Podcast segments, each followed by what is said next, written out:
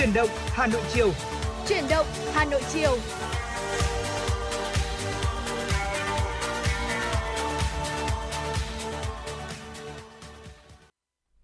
Xin kính chào quý vị và các bạn, rất vui được gặp lại quý vị và các bạn trong chương trình Chuyển động Hà Nội chiều phát trên 6 FM tần số 96 MHz của Đài Phát thanh và Truyền hình Hà Nội. Chương trình ngày hôm nay cũng đang được phát trực tuyến trên trang web hanoitv.vn. Xin được kính chào quý vị thính giả. À, quý vị thân mến, chương trình của chúng tôi đang được phát trực tiếp với chủ đề là tin tức và âm nhạc. Chính vì vậy quý vị hãy giữ sóng và tương tác với chúng tôi qua số hotline của chương trình đó là 024 3773 6688. À, ngoài ra nếu như mà quý vị thính giả, à, quý vị chúng ta có những vấn đề quan tâm cần chia sẻ hay là có mong muốn được gửi tặng tới bạn bè, người thân, gia đình à, một giai điệu âm nhạc nào đó thì quý vị cũng có thể tương tác với chúng tôi qua số hotline này và trang fanpage ở trên Facebook có tên là Truyền động Hà Nội FM 96 quý vị nhé. Và mở đầu chương trình Truyền động Hà Nội chiều ngày hôm nay, Thu Thảo và Quang Anh xin được gửi tới quý vị những thông tin đầu tiên. Thưa quý vị và các bạn, Văn phòng Chính phủ vừa có văn bản số 48 ngày hôm qua thông báo kết luận của Phó Thủ tướng Chính phủ Lê Văn Thành tại hội nghị trực tuyến giao ban tình hình triển khai các dự án thành phần trên tuyến cao tốc Bắc Nam phía Đông giai đoạn 2017-2020. Phó Thủ tướng yêu cầu trong thời gian tới, Chủ tịch Ủy ban nhân dân các tỉnh tập trung chỉ đạo khẩn trương hoàn thành thủ tục cấp phép, khai thác khoáng sản làm vật liệu xây dựng thông thường, bảo đảm cung cấp đủ nguồn vật liệu phục vụ thi công dự án, hoàn thành trước ngày 15 tháng 3 năm nay theo đúng cam kết tại cuộc họp. Đồng thời, Ủy ban nhân dân các tỉnh chỉ đạo kiểm tra ngăn ngừa tình trạng tranh giành mỏ vật liệu, cản trở khai thác mỏ mới, xử lý nghiêm theo quy định pháp luật nếu có.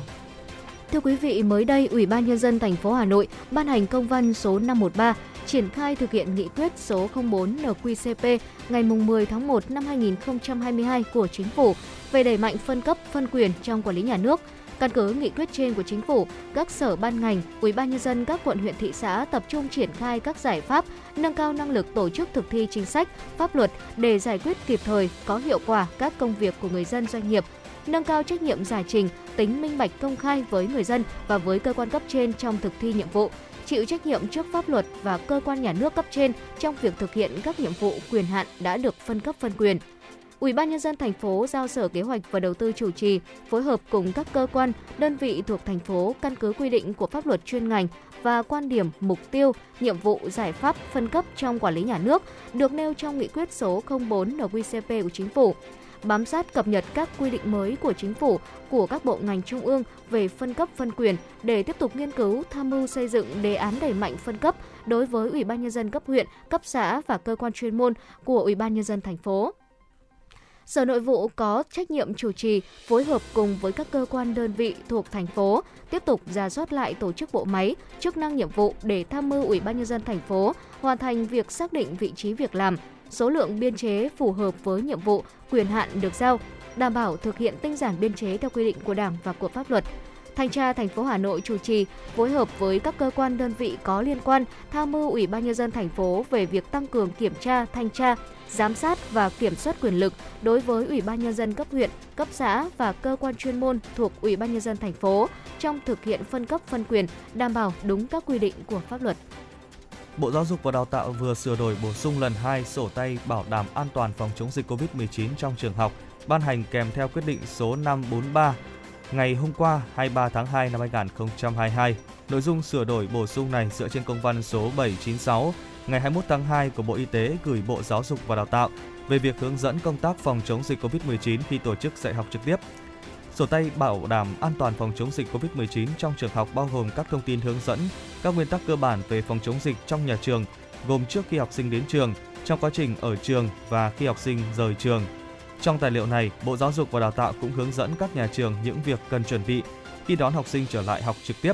cách ứng phó xử lý khi có trường hợp học sinh nghi nhiễm, học sinh F0 trong trường học, cách tổ chức ăn bán chú cho học sinh trong bối cảnh dịch bệnh. Theo thống kê của Bộ Giáo dục và Đào tạo, diễn biến dịch bệnh phức tạp đã làm số ca mắc COVID-19 tăng nhanh trong các nhà trường. Một số địa phương đã phải tạm dừng cho học sinh đến trường, chuyển sang học trực tuyến để phòng dịch. Thưa quý vị, nhằm mang đến những kinh nghiệm thiết thực và bài học quý giá từ các vị CEO cho các sinh viên Việt Nam tại Mỹ, Hội thảo trực tuyến hành trình xây dựng ứng dụng công nghệ triệu người dùng sẽ được tổ chức vào ngày 27 tháng 2 tới đây. Đây là sự kiện mở màn cho chuỗi Webinar Podcast Series thuộc chương trình Hành trình nước Mỹ do Hội Thanh niên Sinh viên Việt Nam tại Mỹ tổ chức định kỳ mỗi tháng với những góc nhìn đa chiều và những chia sẻ giá trị từ các chuyên gia, các cá nhân, tổ chức có nhiều trải nghiệm. Bằng tầm nhìn chiến lược và tư duy nhạy bén, anh Nguyễn Mạnh Tường, nhà sáng lập kiêm CEO ví điện tử Momo và anh Trần Việt Hùng, founder GotIt đã đưa tài trí Việt Nam ghi dấu ấn mạnh mẽ lên bản đồ công nghệ thế giới.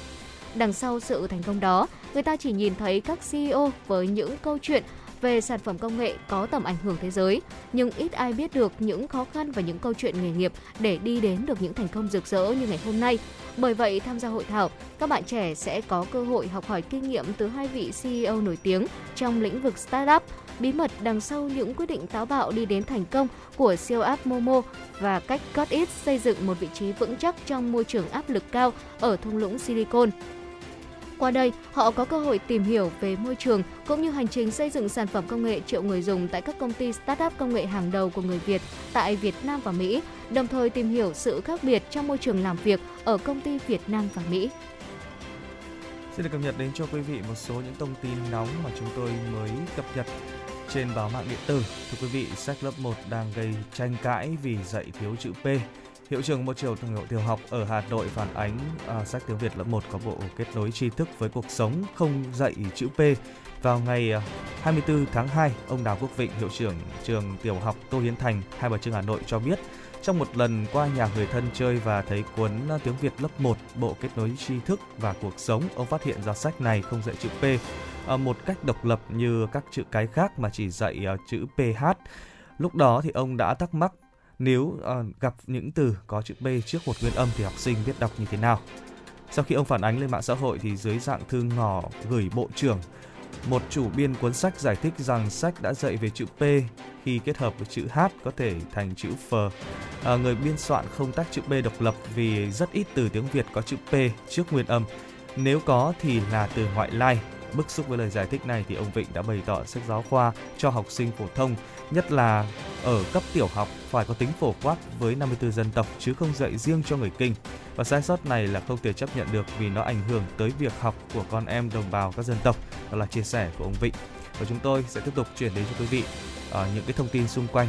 cái bài báo này. Và tiếp theo chương trình xin mời quý vị chúng ta sẽ cùng thư giãn trong giây lát đến với ca khúc Nhà là nơi để về với giọng ca của ca sĩ Yến Lê. Xin mời quý vị cùng thưởng thức.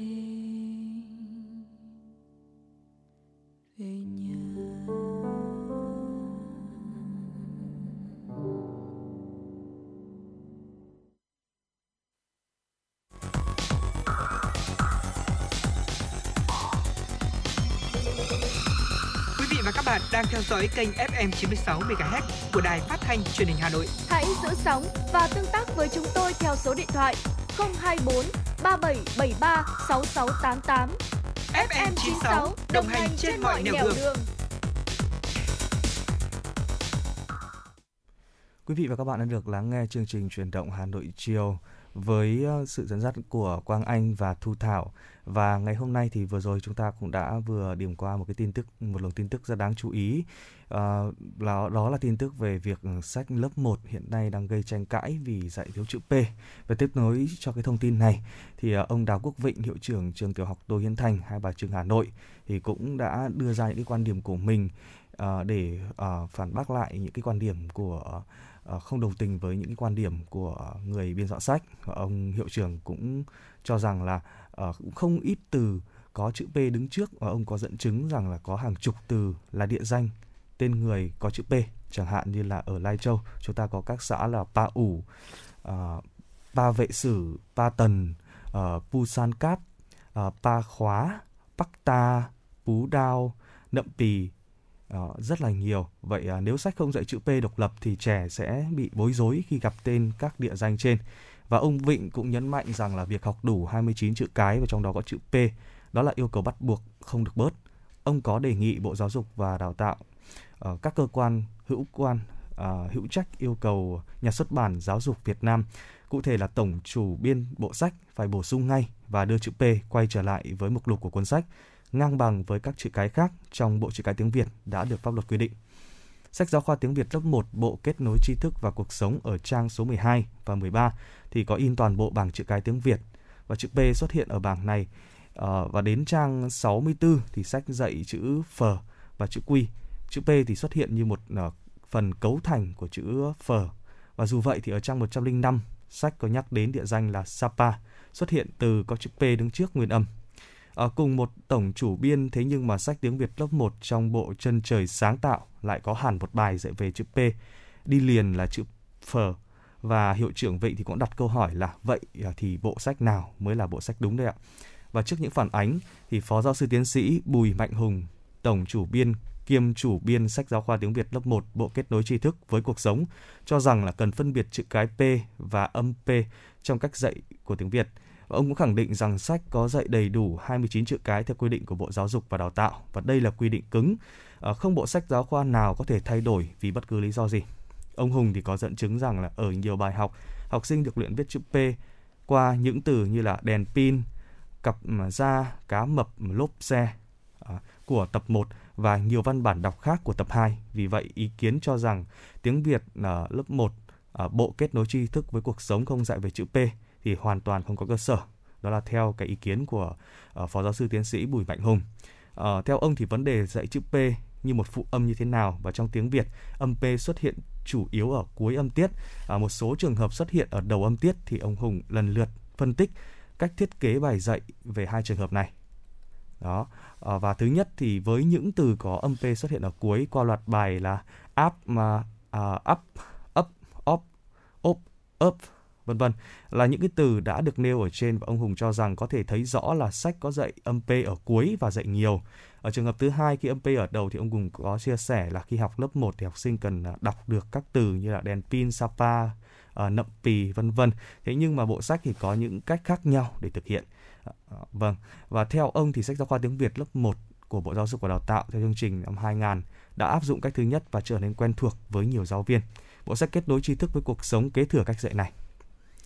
và đây là uh, một cái sự việc đang xảy ra rất nhiều những cái tranh cãi. Uh, về câu hỏi uh, cùng là tổng chủ biên tập của hai bộ sách nhưng mà bộ dạy riêng âm P trong khi bộ kia thì không. Thì ông Hùng cho biết thêm là ở bộ kết nối tri thức với cuộc sống thì ông còn giữ chức vụ chủ biên nên chủ động chọn cách thiết kế bài giảng. Còn bộ chân trời sáng tạo ông trao quyền lựa chọn cho chủ biên. Cho nên ông Hùng khẳng định sự khác nhau chỉ là cách dạy và không có bộ sách nào đúng hoặc là sai và tiếp nối những cái thông tin này chúng tôi sẽ cập nhật thêm cho quý vị uh, về cái kết quả của cái uh, vấn đề mà đang xảy ra gây tranh cãi hiện nay trên các trang mạng xã hội cũng như là các trang báo điện tử. Còn bây giờ thì chúng ta sẽ cùng nhau thư giãn một chút với những phần giao đãi cùng với chương trình ngày hôm nay. Và trong ngày hôm nay thì chúng tôi cũng có đưa đến cho quý vị một cái chủ đề khá là nhẹ nhàng. Đó là những cách thư giãn sau những giờ làm việc căng thẳng. Ừ. À, dạ vâng thưa quý vị thính giả ở thời điểm này chúng tôi ghi nhận được đó là à, 16 giờ 18 và cũng tùy vào à, đặc thù công việc của từng người mà có thể là chỉ còn vài phút nữa hay là vài giờ nữa thôi thì chúng ta sẽ kết thúc à, công việc của mình sau một ngày làm việc đúng không ạ? Thế nhưng mà có bao giờ mà quý vị gặp phải tình trạng đó là mặc dù là chúng ta đã kết thúc công việc của mình rồi, thế nhưng mà trên đường về nhà hoặc là sau khi mà chúng ta đã về nhà nghỉ ngơi rồi thì vẫn uh, những suy nghĩ về công việc hay là những uh, chăn trở trong cuộc sống vẫn cứ quanh quẩn ở trong đầu chúng ta không ạ? Và việc như vậy sẽ khiến cho chúng ta gặp phải một tình trạng đó là chúng ta sẽ bị rất là dễ bị căng thẳng sau giờ làm việc, ảnh hưởng rất là nhiều đến chất lượng cuộc sống của mình. Và ngày hôm nay thì ờ, Thu Thảo và Quang Anh cũng dành thời gian để chia sẻ tới quý vị thính giả ờ, những cái cách rất là đơn giản thôi để chúng ta có thể thư giãn sau giờ làm việc và hy vọng là những chia sẻ của chúng tôi có thể giúp ích cho quý vị. Đầu tiên, đó chính là việc mà chúng ta hít thở. Đây là cách đầu tiên và cũng là cách đơn giản nhất mà ờ, mỗi chúng ta có thể thực hiện. Đầu tiên, đó là hãy tập trung vào hơi thở của mình chúng ta hãy dành một khoảng thời gian ngắn thôi và hãy hít thở hít vào một hơi thật sâu và sau đó thở ra một cách thật là nhẹ nhàng. Cái việc mà chúng ta hít vào sâu sau đó thở ra thì cũng có thể giúp cho chúng ta à, giảm bớt căng thẳng và mệt mỏi đấy thưa quý vị. Đây cũng là một cách mà thu thảo rất là hay áp dụng và thấy rằng là nó rất là hiệu quả. Và đặc biệt là không chỉ trong trường hợp mà chúng ta bị căng thẳng đâu mà chúng ta bị hồi hộp cũng tương tự như vậy. Ngoài ra thì quý vị cũng có thể áp dụng một bài thiền thở ờ, đơn giản thôi thì cách này cũng có thể giúp cho quý vị chúng ta ờ, thư giãn hơn sau những giờ làm việc hay là học tập căng thẳng của mình. Tiếp theo cũng là một cách rất là đơn giản, à, đó chính là gọi cho bạn bè thưa quý vị. À, không có gì tốt hơn một sự chia sẻ, quý vị à, có thể gọi cho ai đó khiến cho chúng ta cảm thấy phấn chấn hơn để bắt đầu một trạng thái thư giãn và khi chúng ta kết nối xã hội giữa người với người Ờ, mà đặc biệt là những người mà chúng ta đang quan tâm chúng ta đang tham gia vào một cái hệ thống uh, được gọi là hệ thống limbic của uh, não bộ và uh, nó sẽ giúp cho chúng ta có một cái cảm giác là thư giãn hơn. Và hệ thống limbic thì là một cái hệ thống chịu trách nhiệm về cảm xúc của chúng ta. Và vì vậy thì bằng cách thay đổi trọng tâm cảm xúc của quý vị từ căng thẳng sang giao tiếp xã hội thì quý vị sẽ cảm thấy thư giãn và bình tĩnh hơn. Ừ. Ờ, khi mà chúng ta có tâm tư hay là có những suy nghĩ chăn trở trong lòng thì việc mà chúng ta được nói ra với những người sẵn sàng lắng nghe thì đó cũng là một cách ờ, khiến cho chúng ta cảm thấy thoải mái và dễ chịu hơn rồi đúng không ạ? Và tiếp theo nữa đó là hãy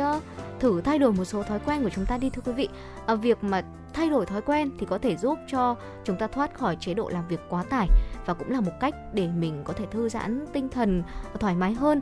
À, ví dụ nhé à, thay vì là chúng ta sẽ ăn tối tại bàn này thì ờ, tại sao chúng ta không đóng gói nó và đi xuống công viên ở địa phương hay là ở trong khu sân vườn của gia đình mình thôi? Hoặc là nếu mà trời ừ, quá là lạnh như thời tiết hiện nay thì quý vị cũng có thể tổ chức một bữa ăn ờ, với gia đình của mình. Đó cũng là một cách ừ, rất là dễ để chúng ta có thể ờ, thoải mái, thư giãn sau những giờ làm việc vâng tiếp theo cũng là một cách ờ, mà khá nhiều người đang sử dụng đấy ạ là tạo cho bản thân một cái lợi thế về giấc ngủ. Ừ. nếu như mà quý vị và các bạn có một cái tuần làm việc khiến cho chúng ta cảm thấy quá tải và chán nản thì hãy tự tặng cho mình một món quà đó là một đêm ngon giấc thưa quý vị. Để chuẩn bị cho bản thân một đêm thư thái một bí quyết tuyệt vời được khoa học chứng minh đó là chúng ta tắm nước nóng và sau đó chúng ta đi ngủ trong ờ, phòng máy lạnh ở trong khi tắm nước nóng thì các ờ, mạch máu ở trên da sẽ giãn ra khiến cho cơ thể uh, trông hồng hào và đầy sức sống hơn. Và sau đó thì các bạn bước vào cái phòng của máy điều hòa. Khi mà nhiệt độ giảm nhanh sẽ kích thích sự đảo ngược của quá trình đó. Máu dồn từ tứ chi đến các cơ quan quan trọng. Máu dồn với các cơ quan quan trọng sẽ khiến quý vị rơi vào trạng thái nghỉ ngơi và tiêu hóa. Bằng cách kích hoạt hệ thần kinh phó giao cảm hệ thần kinh chịu trách nhiệm cho sự tồn tại lâu dài. Tuy nhiên, tuy nhiên quý vị hãy lưu ý rằng là việc chúng ta thay đổi nhiệt độ một cách quá đột ngột cũng sẽ gây ra những tình trạng và không tốt cho sức khỏe. Ừ. Nên là chúng ta hãy thực hiện cái điều này một cách từ từ và chúng ta nhớ nhớ là hãy à, cảm nhận cái cơ thể của chúng ta à, đừng để cơ thể bị khó chịu khi mà làm điều này quý vị nhé. Dạ vâng thưa quý vị, à, trong số những quý vị thính giả của chúng ta đang nghe đài thì uh, dù quý vị là ai đi chăng nữa là một động vận động viên chạy bộ này hay là một nhân viên văn phòng hay đơn giản hơn đó là một sinh viên đại học một học sinh trung học phổ thông thôi thì uh, lời khuyên mà chúng tôi muốn dành tới quý vị đó là mỗi ngày chúng ta hãy cố gắng dành ít nhất là 20 phút trong chế độ tập luyện để giúp cho cơ thể uh, giải phóng chất endorphin. Đây là một chất khiến cho chúng ta cảm thấy khỏe khoắn hạnh phúc và dồi dào năng lượng hơn. Và uh, chúng ta vẫn luôn biết là tập thể dục có thể khiến cho chúng ta uh, có một cơ thể khỏe mạnh và một tinh thần thoải mái. Và đây là một và tập thể dục thường xuyên cũng cho phép cơ thể của mình hợp lý hóa giao tiếp giữa các hệ thống liên quan đến phản ứng căng thẳng và từ đó có thể ừ, khiến cho chúng ta cảm thấy dễ chịu hơn. Và đó là lý do mà tại sao càng ít hoạt động thì chúng ta sẽ càng dễ dàng gặp phải tình trạng đó là mình căng thẳng này mình stress hay là mình à, cảm thấy là khó chịu trong cơ thể của mình hòa mình vào thiên nhiên và thiên nhiên là cách tiếp theo mà chúng tôi muốn chia sẻ cho quý vị À, nhìn chung thì việc hòa mình vào thiên nhiên thì đã được chứng minh là có một cái tác động tích cực đến cho tâm trạng của mỗi chúng ta. Mỗi khi mà chúng ta tập trung vào những thứ nhẹ nhàng như là cây cối xanh tươi thì nó sẽ giúp cho tâm trí phân tán cái tư duy tiêu cực. Do đó thì suy nghĩ của chúng ta sẽ trở nên bớt lo lắng hơn.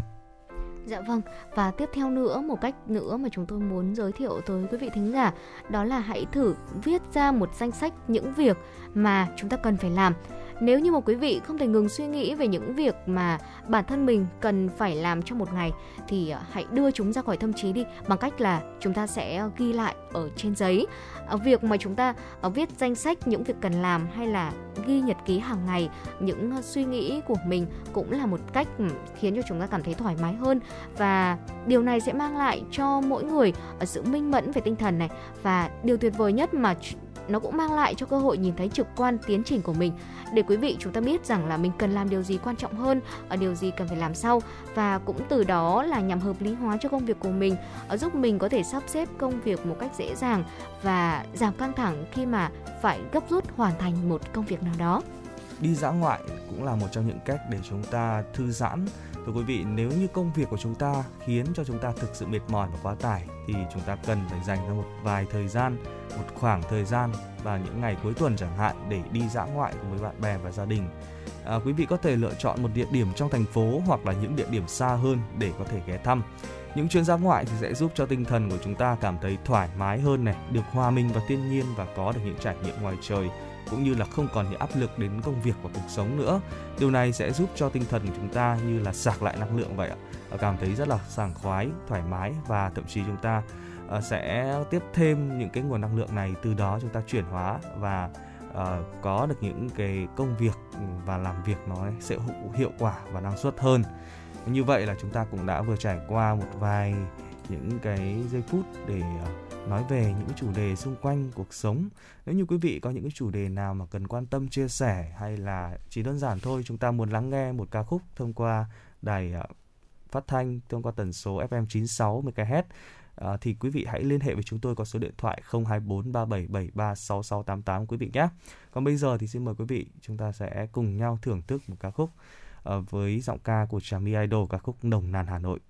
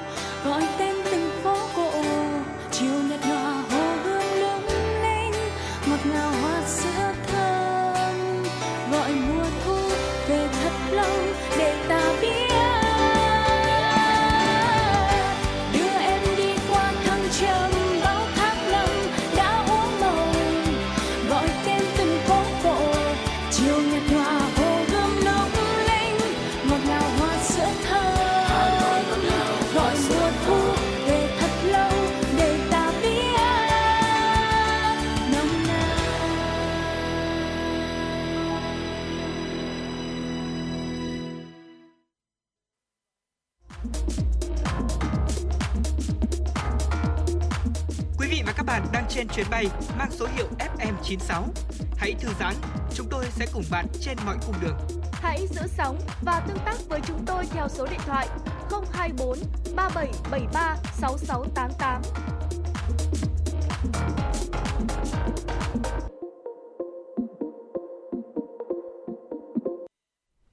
Dạ vâng thưa quý vị, chúng ta đang cùng nhau quay trở lại với chương trình Chuyển động Hà Nội chiều.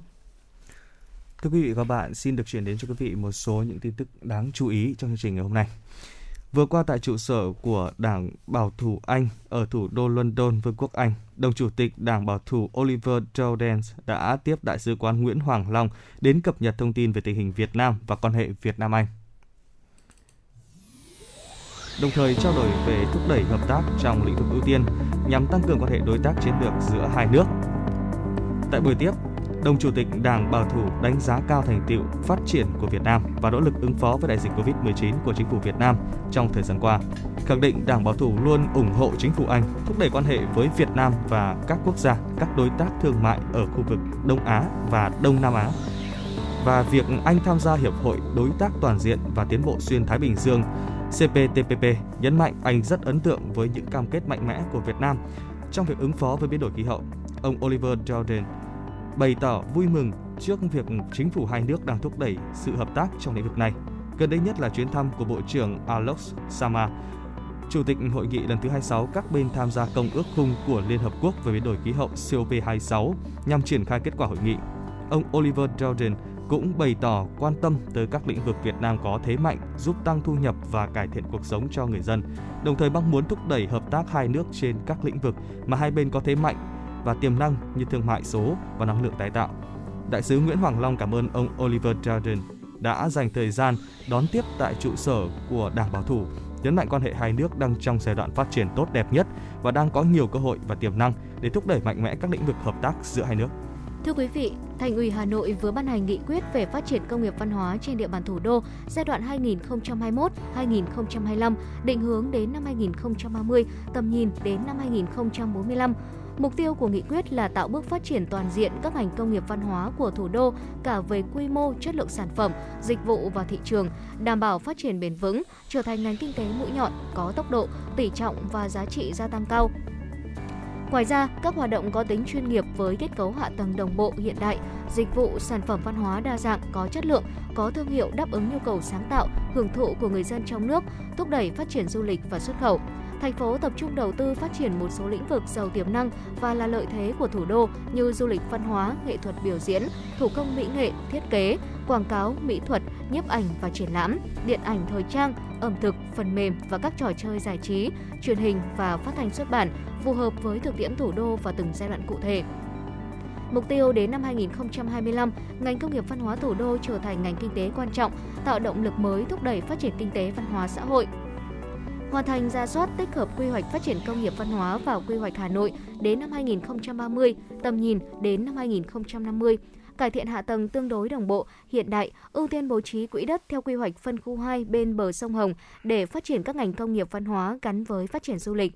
Bên cạnh đó, thành phố hoàn thiện cơ chế chính sách, hệ thống chỉ tiêu thống kê, triển khai số hóa, kết nối, chia sẻ dữ liệu số, đảm bảo cho phát triển công nghiệp văn hóa có tính liên thông và chuyên nghiệp, đầu tư phát triển sản phẩm, dịch vụ văn hóa có chất lượng cao đa dạng, độc đáo, có thương hiệu và mang đậm bản sắc văn hóa Hà Nội, đầu tư tôn tạo hệ thống các thiết chế văn hóa, các di tích quốc gia, di sản thế giới Hoàng Thành Thăng Long,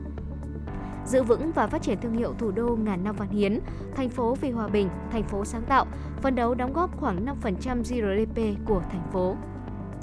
Bộ Giáo dục và Đào tạo vừa có văn bản gửi các sở giáo dục và đào tạo đề nghị tuyên truyền giới thiệu với học sinh cấp trung học cơ sở về cuộc thi học sinh với an toàn thông tin năm 2022, đồng thời chỉ đạo các nhà trường khuyến khích tạo điều kiện để đông đảo học sinh hưởng ứng tham dự cuộc thi. Cuộc thi học sinh với an toàn giao thông thông tin Xin lỗi quý vị, cuộc thi học sinh với an toàn thông tin năm 2022 do Bộ Giáo dục và Đào tạo phối hợp với Bộ Thông tin và Truyền thông, Hiệp hội An toàn thông tin Việt Nam tổ chức nhằm tuyên truyền nâng cao nhận thức, cung cấp kiến thức, kỹ năng sử dụng internet an toàn cho học sinh cấp trung học cơ sở trên toàn quốc. Đây cũng là hoạt động nhằm tạo sân chơi lành mạnh, bổ ích, phát huy khả năng tư duy cho học sinh, giúp các em nhận diện, phòng tránh các nguy cơ mất an toàn trên môi trường mạng Cuộc thi được tổ chức theo hình thức trực tuyến tại địa chỉ www.thhsats.tt.vn thời 3 năm 2022. Thưa quý vị, thưa các bạn, Đoàn Chủ tịch Hội Liên hiệp Phụ nữ Việt Nam vừa phát động các cấp hội hội viên phụ nữ cả nước trồng cây xanh, phụ nữ vun trồng tương lai vì lợi ích 10 năm trồng cây, vì lợi ích trăm năm trồng người. Với tinh thần mỗi phụ nữ một cây xanh, mỗi cơ sở hội một công trình cây xanh, các cấp hội phấn đấu trồng và đảm bảo sống ít nhất là 130.000 cây xanh trong dịp này. Phấn đấu đến hết năm 2025 trồng được ít nhất là từ 20 triệu cây xanh trở lên. Hội Liên hiệp Phụ nữ Việt Nam khuyến khích các địa phương, đơn vị, doanh nghiệp trồng cây bản địa, cây tỏa bóng mát, cây cảnh quan, cây ăn quả của địa phương tại các không gian công cộng, khuôn viên cơ quan, trường học, khu di tích văn hóa lịch sử, khu tưởng niệm, khu đô thị, khu công nghiệp, khu chế xuất, khu dân cư tập trung, qua đó đóng góp hiệu quả vào việc hoàn thành đề án trồng 1 tỷ cây xanh. Thời gian thực hiện từ ngày 25 tháng 2 cho đến ngày 25 tháng 3 năm 2022. Ngay sau khi tổ chức thành công Đại hội đại biểu phụ nữ toàn quốc lần thứ 13, nhiệm kỳ 2022-2027, dự kiến sẽ diễn ra từ ngày 9 cho đến ngày 11 tháng 3 năm 2022 tại thủ đô Hà Nội. Hội sẽ phối hợp với các cơ quan đơn vị tổ chức lễ phát động trồng cây tại di tích lịch sử đền Hai Bà Trưng Hà Nội, phối hợp với Ban Quản lý Khu di tích Đền Hùng trồng cây tại đền thờ vua Hùng tỉnh Phú Thọ, dự kiến là vào ngày 12 tháng 3 năm 2022. Thưa quý vị, à, trước khi đến với những tin tức tiếp theo, bây giờ thì chúng ta sẽ cùng đến với một yêu cầu âm nhạc từ quý thính giả có số đuôi số điện thoại là 966 đã gửi đến chương trình với yêu cầu ca khúc là Cha già rồi đúng không với phần thể hiện của Ali Hoàng Dương. Và nếu như quý vị cũng có những yêu cầu âm nhạc như thế này, hãy liên hệ với chúng tôi qua số điện thoại 024 3773 6688 quý vị nhé. Còn bây giờ xin mời quý vị à, cùng thưởng thức ca khúc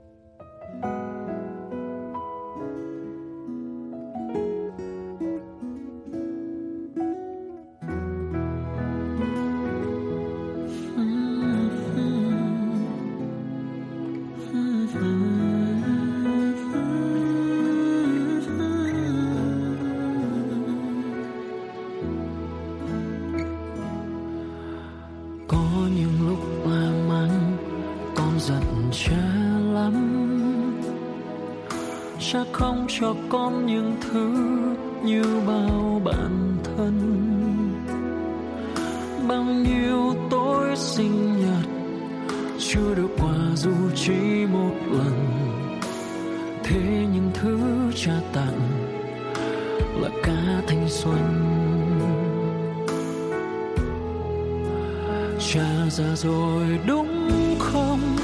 Mỗi sớm trôi qua thật nhanh cha dần rồi đúng không? Con xin lỗi, cha, con thật vô tâm. Cả cuộc đời của cha chỉ sống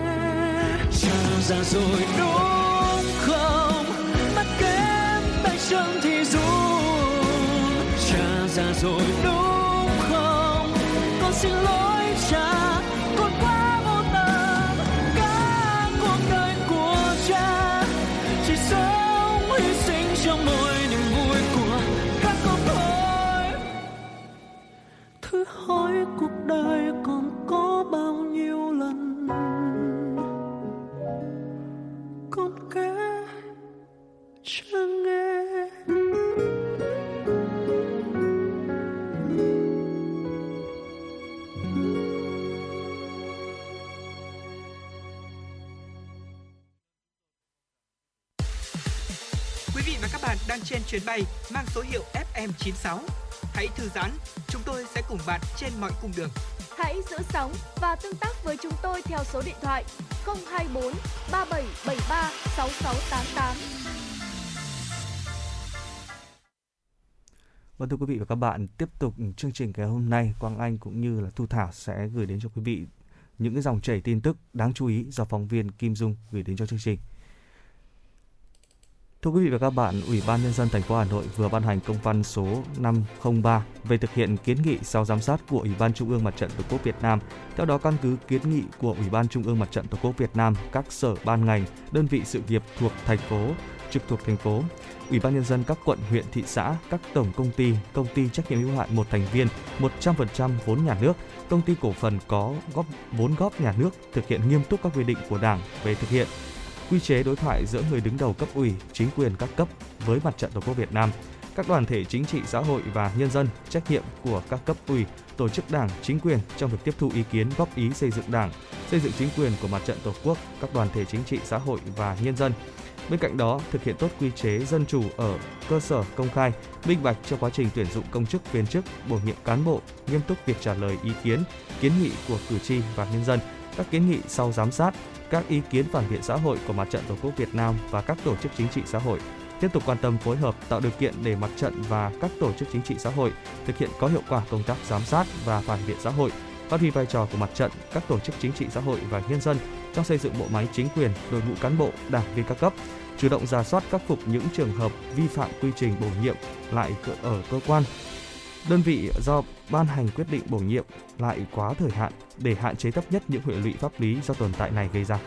Thưa quý vị, Bộ Xây dựng vừa có quyết định số 56 thành lập tổ công tác triển khai chính sách hỗ trợ nhà ở xã hội, nhà ở cho công nhân, cải tạo xây dựng lại chung cư cũ theo nghị quyết số 11 NQCP ngày 30 tháng 1 năm 2022 của Chính phủ về chương trình phục hồi và phát triển kinh tế xã hội và triển khai nghị quyết số 43 năm 2022 QH15 ngày 11 tháng 1 năm 2022 của Quốc hội về chính sách tài khóa tiền tệ hỗ trợ chương trình.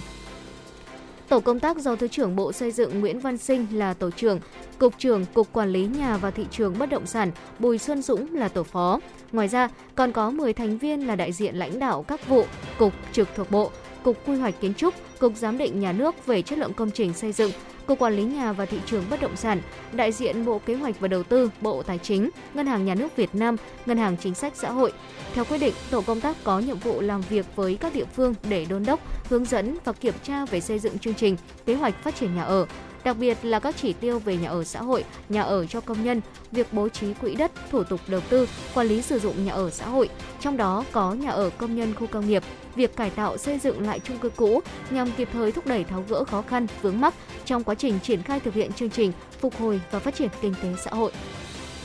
Vừa qua, Thư viện Hà Nội khai mạc trưng bày sách báo kỷ niệm 120 năm ngày sinh đồng chí Nguyễn Phong Sắc nhằm tôn vinh những công lao, cống hiến, đóng góp của đồng chí đối với sự nghiệp cách mạng Việt Nam. Phát biểu khai mạc, Giám đốc Thư viện Hà Nội Trần Tuấn Anh nhấn mạnh đây là hoạt động văn hóa thiết thực giúp cán bộ, đảng viên và nhân dân thủ đô hiểu thêm về thân thế, sự nghiệp và nhân cách cao đẹp của đồng chí Nguyễn Phong Sắc, tôn vinh những cống hiến của Chủ tịch Hồ Chí Minh, các lãnh đạo tiền bối của Đảng đối với sự nghiệp cách mạng, đồng thời khích lệ thế hệ thanh niên noi gương các đồng chí lãnh đạo tiền bối tiêu biểu của Đảng, tiếp nối truyền thống yêu nước, ra sức học tập, lao động và công hiến để xây dựng thủ đô ngày càng giàu đẹp văn minh, hiện đại, góp phần vào sự nghiệp xây dựng và bảo vệ Tổ quốc trong công cuộc công nghiệp hóa hiện đại hóa đất nước. Trưng bày được thực hiện theo hai chủ đề: Chủ tịch Hồ Chí Minh và các nhà lãnh đạo tiền bối tiêu biểu của Đảng và các mạng Việt Nam. Đồng chí Nguyễn Phong Sắc, người cộng sản kiên trung, nhà lãnh đạo tiền bối tiêu biểu của Đảng và cách mạng Việt Nam. Trong đó có những cuốn sách tài liệu tiêu biểu như kỷ yếu hội thảo khoa học, đồng chí Nguyễn Phong Sắc, người cộng sản kiên trung, nhà lãnh đạo tiền bối tiêu biểu của Đảng và cách mạng Việt Nam, tuệ tĩnh, nghệ tĩnh với phong trào cách mạng giải phóng dân tộc trong 30 năm đầu thế kỷ 20. Đồng chí Nguyễn Phong Sắc, Nguyễn một người cộng sản đầu tiên của Hà Nội. Những người sống mãi Thăng Long, Đông Kinh Hà Nội, quê hương và nơi hội tụ nhân tài. Ngoài hoạt động trưng bày, Thư viện Hà Nội còn xây dựng và ra mắt bộ sưu tập số, số Người Cộng sản Kiên Trung trên website thư viện hà nội.org.vn để độc giả khai thác, tìm hiểu. Thưa quý vị, những thông tin kinh tế sẽ tiếp nối chương trình. Hôm nay, giá vàng trong nước có nơi tăng tới là 600.000 đồng một lượng, lên tới là 64,6 triệu đồng một lượng, mức cao nhất từ trước tới nay. Ở lúc hơn 10 giờ thì công ty trách nhiệm hữu hạn Bảo Tín Minh Châu niêm yết giá vàng miếng SJC là 63,8 triệu đồng một lượng ở chiều mua vào và 64,4 triệu đồng một lượng ở chiều bán ra, tăng 430.000 đồng một lượng ở chiều mua và 510.000 đồng một lượng ở chiều bán so với cuối ngày hôm trước. Tập đoàn Phú Quý tăng 530.000 đồng một lượng vào chiều mua và 650.000 đồng một lượng ở chiều bán để là 63,78 triệu đồng một lượng mua vào và 64,4 triệu đồng trên một lượng ở chiều bán ra. Và đáng chú ý là công ty trách nhiệm hữu hạn một thành viên vàng bạc đá quý Sài Gòn tăng 500.000 đồng một lượng ở chiều mua và 600.000 đồng một lượng ở chiều bán, lên mức là 63,9 triệu đồng một lượng ở chiều mua vào và 64,6 triệu đồng trên một lượng ở chiều bán ra. Chênh lệch giá mua và bán phổ biến là từ 500.000 đồng cho đến 700.000 đồng một lượng. Như vậy, mức giá như hiện nay là mức cao nhất từ trước đến nay của giá vàng trong nước. Giá vàng trong nước tăng mạnh trong bối cảnh sáng sớm nay, giá kim loại quý thế giới đội 12 đô la Mỹ trên một ounce, vượt mốc là 1.900 đô la Mỹ trên một ounce, lên mức là 1.910 đô la Mỹ trên một ounce. Và đến hơn 10 giờ thì giá tăng uh, tiếp lên mức là 1.925 đô la Mỹ trên một ounce, uh, quy đổi thấp hơn giá vàng trong nước là khoảng 11,3 triệu đồng một lượng. Giá vàng thế giới tăng trong bối cảnh tình hình địa chính trị căng thẳng, khiến cho các nhà đầu tư tìm đến mặt hàng này nhiều hơn. Quý vị thân mến, như vậy là chúng ta cũng đã trải qua uh, rất là nhiều những cụm tin tức đáng chú ý trong ngày hôm nay và chúng tôi sẽ còn chuyển đến cho quý vị uh, những tin tức khác trong cái khung giờ từ Ờ, uh, 7 giờ từ 17 giờ đến 18 giờ buổi chiều ngày hôm nay nên quý vị hãy giữ sóng để cùng với chúng tôi kết nối với chương trình chuyển động Hà Nội chiều quý vị nhé. Ngoài ra thì ờ, quý vị cũng có thể kết nối với chúng tôi qua fanpage uh, chuyển động Hà Nội FM 96. Quý vị có thể search trên thanh tìm kiếm uh, Facebook để có thể tìm ra uh, trang fanpage của chương trình quý vị nhé. Còn bây giờ thì chúng ta sẽ cùng thư giãn trong giây lát với một ca khúc nhẹ nhàng, giọng ca của Thu Minh qua ca khúc Bóng mây qua thềm. Xin mời quý vị cùng thưởng thức.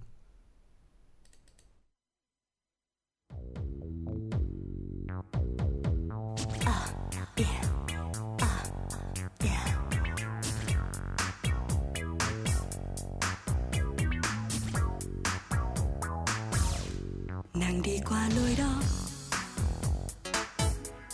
mùi hương bay theo gió à, giọt cà phê vẫn đó chẳng có mùi hương bay theo đôi bàn chân. Nàng đi qua lối đó. Nhiều anh hay đứng ngó. À, giọt cà phê tôi uống ô thật chẳng làm sao hương phai tự thuở nàng. Nàng thật dịu dàng như làn mây qua ngã tư này mang về đây mùa thu rơi đầy khiến bao anh cà phê tí tách rơi từng ngày trông ngóng dáng em. Vì nụ cười đó ngỡ như hoa cười, vì một làn tóc ngỡ như mây trời. Hình dáng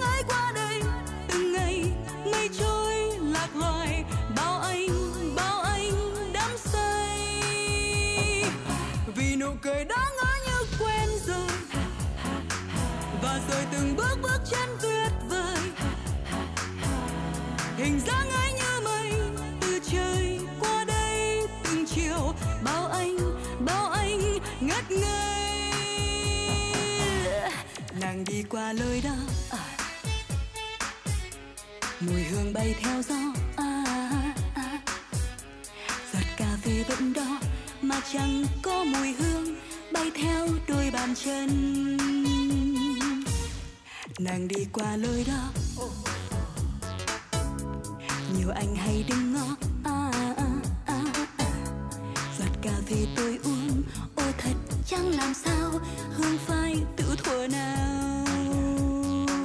Nàng thật dịu dàng như làn mây. Qua ngã tư này mang về đây. Mùa thu lá rơi đầy khiến bao anh cà phê tí tách rơi ngày trông ngóng dáng em. Vì nụ cười đó ngỡ như hoa cười. Vì một làn tóc ngỡ như mây trời. Hình dáng ấy qua đây, từng ngày, mây trôi, lạc loài. Bao anh bao anh đắm say. Vì nụ cười đó ngỡ như quen rồi. Và rồi từng bước bước chân tuyệt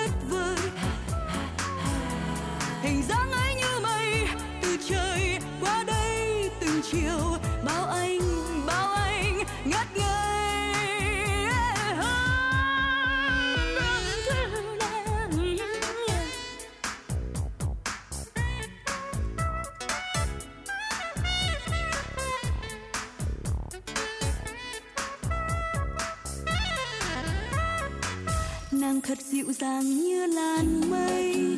qua ngã tư này mang về đây.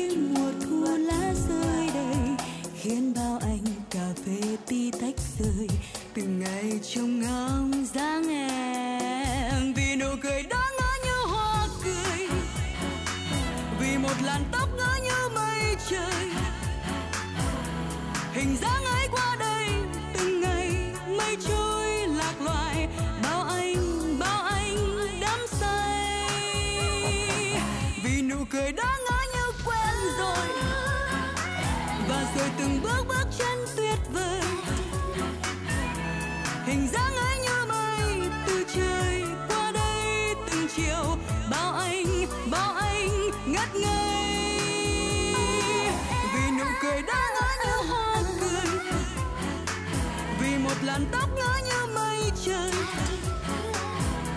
Hình dáng ấy qua đây, từng ngày mây trôi lạc loài. Bao anh bao anh đắm say. Vì nụ cười đó ngỡ như quen rồi. Và rồi từng bước bước chân tuyến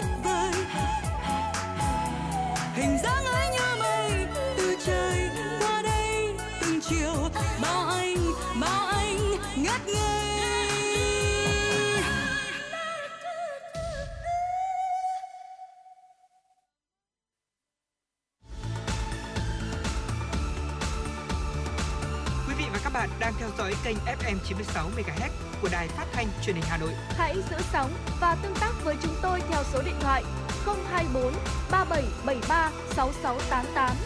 FM 96 đồng hành trên mọi nẻo đường.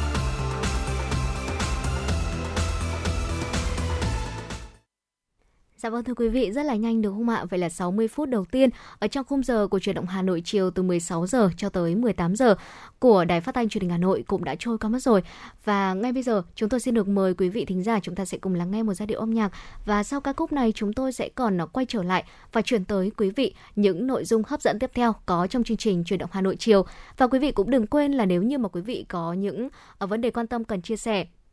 hay là có những yêu cầu âm nhạc muốn gửi tặng tới những người thân yêu của mình thì quý vị cũng có thể tương tác với chúng tôi qua số hotline của chương trình đó là 024 3773 6688. À, Thu Thảo hay là Quang Anh và ekip thực hiện chương trình sẽ rất là vui nếu như có thể trở thành cầu nối yêu thương giữa quý vị và những người thân yêu của mình. Còn bây giờ, kính mời quý vị chúng ta sẽ cùng lắng nghe một giai điệu âm nhạc.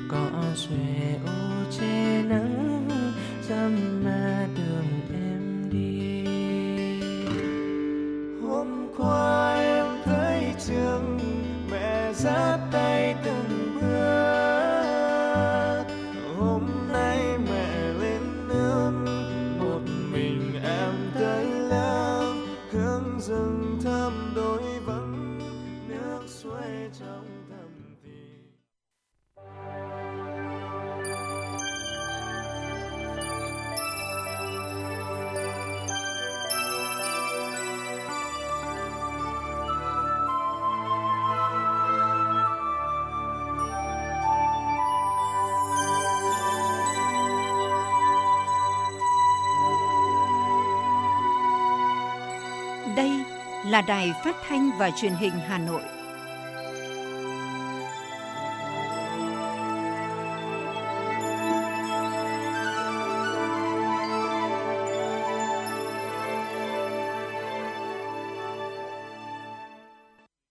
Quý vị và các bạn thân mến, bây giờ là khung giờ dành cho chương trình Chuyển động Hà Nội chiều. Chương trình đang được phát sóng trực tiếp trên kênh FM tin tức Hà Nội tần số 960 MHz của Đài Phát thanh và Truyền hình Hà Nội. Chương trình này cũng đang được phát trực tuyến trên trang web hanoitv.vn. Và nếu bỏ lỡ khung giờ phát sóng này, quý vị và các bạn cũng có thể nghe lại trên trang hanoitv.vn. Còn bây giờ mời quý vị thính giả hãy cùng với Quang Anh và Thu Thảo khám phá những thông tin hấp dẫn trong chương trình ngay sau đây. Thưa quý vị và các bạn, Thủ tướng Chính phủ Phạm Minh Chính vừa ký công điện số 170 ngày 23 tháng 2 năm 2022 gửi các bộ trưởng, thủ trưởng cơ quan ngang bộ, cơ quan thuộc chính phủ, chủ tịch Ủy ban nhân dân tỉnh, thành phố trực thuộc trung ương về việc tiêm vaccine và một số biện pháp đẩy mạnh phòng chống dịch COVID-19. Thủ tướng Chính phủ Phạm Minh Chính yêu cầu các cơ quan trong hệ thống chính trị, các bộ ngành, các cấp nhân dân và doanh nghiệp giữ vững bản lĩnh, kiên trì, kiên định, tuyệt đối không chủ quan lơ là, mất cảnh giác và không hoang mang lo sợ,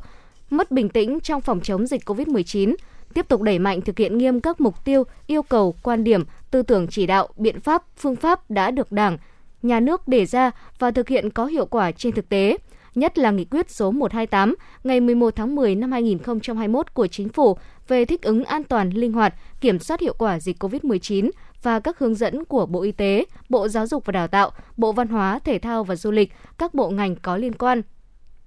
từ kinh nghiệm trong nước, quốc tế thời gian qua cho ta thấy, cần phải tập trung lãnh đạo, chỉ đạo, tổ chức thực hiện nghiêm, quyết liệt, hiệu quả chiến dịch tiêm chủng vaccine, tiếp cận nhanh các biện pháp điều trị, thuốc điều trị, đồng thời nâng cao ý thức chấp hành nghiêm túc, có hiệu quả các quy định phòng chống dịch của người dân, kiên quyết chống tiêu cực, tham nhũng trong phòng chống dịch COVID-19. Thưa quý vị và các bạn, Bộ Y tế chủ trì phối hợp chặt chẽ, hiệu quả với các bộ ngành, các địa phương có liên quan, tiếp tục kiểm tra hướng dẫn đôn đốc chiến dịch tiêm chủng vaccine mùa xuân năm 2022 an toàn, khoa học, hợp lý, hiệu quả và thần tốc hơn nữa cho tất cả các đối tượng được tiêm ở tất cả các địa phương, bảo đảm kịp thời, chất lượng, đủ vaccine để thực hiện chiến dịch theo quy định. Thúc đẩy khẩn trương thực hiện hợp đồng mua vaccine cho trẻ em từ 5 tuổi đến dưới 12 tuổi, theo nghị quyết của Chính phủ và các quy định chỉ đạo của Thủ tướng Chính phủ. Tiếp tục chủ động cập nhật, tiếp cận sớm với thông tin và các loại vaccine, thuốc, công nghệ, sinh phẩm, kit xét nghiệm. Để phục vụ kịp thời hiệu quả trong phòng chống dịch COVID-19 phù hợp với diễn biến mới của tình hình, chủ trì phối hợp với các cơ quan liên quan tăng cường hơn nữa công tác quản lý nhà nước, thanh tra kiểm tra về giá, chất lượng đối với các loại vaccine, thuốc, sinh phẩm, kit xét nghiệm, kịp thời phát hiện các sản phẩm trôi nổi không rõ nguồn gốc trên thị trường, xử lý nghiêm theo pháp luật các tổ chức cá nhân lợi dụng tình hình chính sách để trục lợi, làm ảnh hưởng đến công tác phòng chống dịch của Đảng, Nhà nước và bảo vệ chăm sóc sức khỏe tính mạng của nhân dân. Tiếp tục hoàn thiện và phổ biến ngay hướng dẫn chăm sóc điều trị hiệu quả tại nhà cho người nhiễm COVID-19, nhất là trẻ em. Đối với các trường hợp không có triệu chứng hoặc có triệu chứng nhẹ, không gây quá tải cho các cơ sở y tế, tiếp tục phối hợp chặt chẽ với Bộ Giáo dục và Đào tạo, Bộ Văn hóa Thể thao và Du lịch cập nhật bổ sung kịp thời các hướng dẫn, tăng cường kiểm tra đôn đốc việc thực hiện các quy định về phòng chống dịch bệnh trong nhà trường, Thưa quý vị và các bạn, Bộ Giáo dục và Đào tạo chủ trì phối hợp chặt chẽ, hiệu quả với Bộ Y tế, Bộ Văn hóa, Thể thao và Du lịch, các bộ ngành có liên quan và các địa phương tiếp tục nắm chắc tình hình, cập nhật, bổ sung hoàn thiện và thực hiện nhất quán các quy trình, phương án, hướng dẫn trong tổ chức dạy và học chủ động phòng chống dịch COVID-19 một cách cụ thể, rõ ràng, dễ làm, dễ kiểm tra, giám sát để mở cửa trường học, mở cửa du lịch, đảm bảo an toàn, khoa học, hợp lý, hiệu quả và phù hợp với tình hình. Bộ Thông tin và Truyền thông chủ trì phối hợp chặt chẽ hiệu quả với các bộ ngành liên quan tiếp tục cập nhật, hoàn thiện phần mềm và các công cụ công nghệ thông tin phục vụ đắc lực, hiệu quả công tác phòng chống dịch và đảm bảo an sinh xã hội, giữ gìn an ninh trật tự cho nhân dân. Các cơ quan truyền thông, báo chí tích cực chủ động theo dõi chức năng, nhiệm vụ, quyền hạn được giao, phối hợp chặt chẽ và hiệu quả với Bộ Y tế, Bộ Giáo dục và Đào tạo, Bộ Văn hóa, Thể thao và Du lịch, các bộ ngành liên quan và các địa phương liên quan liên tục cập nhật thông tin, chủ động xây dựng các chương trình truyền thông, cung cấp thông tin, hướng dẫn kỹ lưỡng, khoa học, hợp lý, hiệu quả công tác phòng chống dịch COVID-19, đảm bảo đúng chủ trương của Đảng và Nhà nước là thích ứng an toàn, linh hoạt, kiểm soát hiệu quả dịch COVID-19 để phục hồi nhanh và phát triển kinh tế xã hội bền vững. Chủ tịch Ủy ban nhân dân thành phố trực thuộc trung ương phối hợp chặt chẽ có hiệu quả với các bộ ngành lãnh đạo chỉ đạo tổ chức thực hiện đẩy mạnh và thần tốc hơn nữa việc tổ chức tiêm vaccine mũi thứ 3 cho người từ 18 tuổi trở lên, hoàn thành trong quý 1 năm 2022, tiêm mũi thứ hai cho trẻ em từ 12 đến dưới 18 tuổi, hoàn thành trong tháng 2 năm 2022, chuẩn bị sẵn sàng mọi điều kiện về cơ sở vật chất, trang thiết bị, phương tiện bảo quản, địa điểm, nhân lực để tiêm chủng cho trẻ em từ 5 đến dưới 12 tuổi ngay sau khi được cung ứng vaccine, tổ chức tiêm vaccine an toàn, khoa học, hợp lý, hiệu quả theo hướng dẫn của Bộ Y tế, bố trí các điểm tiêm chủng tập trung lưu động tại nhà một cách khoa học hợp lý, linh hoạt để mọi đối tượng tiêm chủng miễn phí, kịp thời, đúng quy định và với phương châm, đi từng ngõ gõ từng nhà ra từng đối tượng và tiêm chủng vừa là quyền lợi vừa là trách nhiệm với bản thân, gia đình, cộng đồng và đất nước. Đặc biệt quan tâm đến người cao tuổi, người có bệnh nền, người không đi lại được, người có hoàn cảnh khó khăn, người yếu thế, xây dựng ngay kế hoạch và thực hiện đẩy mạnh tuyên truyền, vận động những người chưa tiêm hoặc tiêm chưa đủ các bậc phụ huynh khẩn trương tích cực cho con em đi tiêm chủng kịp thời, an toàn, khoa học, hợp lý, hiệu quả, đúng quy định. Thưa quý vị, sáng nay, Phó Chủ tịch Thường trực Ủy ban Mặt trận Tổ quốc thành phố Nguyễn Anh Tuấn, trưởng ban đại diện Hội người cao tuổi thành phố, chủ trì chương trình trao tặng 2.000 máy đo huyết áp cho người cao tuổi có hoàn cảnh khó khăn theo chương trình phối hợp của Trung ương Hội người cao tuổi Việt Nam và công ty trách nhiệm hữu hạn xuất nhập khẩu Đông Dương. Thích ứng an toàn, linh hoạt gắn với phòng chống dịch COVID-19, Ban đại diện Hội người cao tuổi thành phố Hà Nội đã thông qua Ban đại diện Hội người cao tuổi 30 quận huyện thị xã để trao tặng 2.000 máy đo huyết áp đến tận tay những người cao tuổi có hoàn cảnh khó khăn. Chung tay cùng thành phố đẩy lùi dịch bệnh, chăm lo an sinh, không để ai bị bỏ lại phía sau. Hội người cao tuổi các cấp thành phố đã làm tốt công tác vận động các nguồn lực, ủng hộ của các cơ quan, đơn vị, doanh nghiệp, hỗ trợ người cao tuổi có đời sống vật chất tinh thần tốt hơn. Trong dịp Tết Nguyên đán nhâm dần, gần 19.000 xuất quà tổng trị giá hơn 3,9 tỷ đồng đã được trao tặng cho người cao tuổi có hoàn cảnh khó khăn trên địa bàn thành phố, để ai ai cũng thấy ấm lòng khi xuân về. Còn bây giờ, xin mời quý vị cùng thư giãn với một giai điệu âm nhạc, ca khúc Ngày đầu tiên qua giọng ca của Đức Phúc.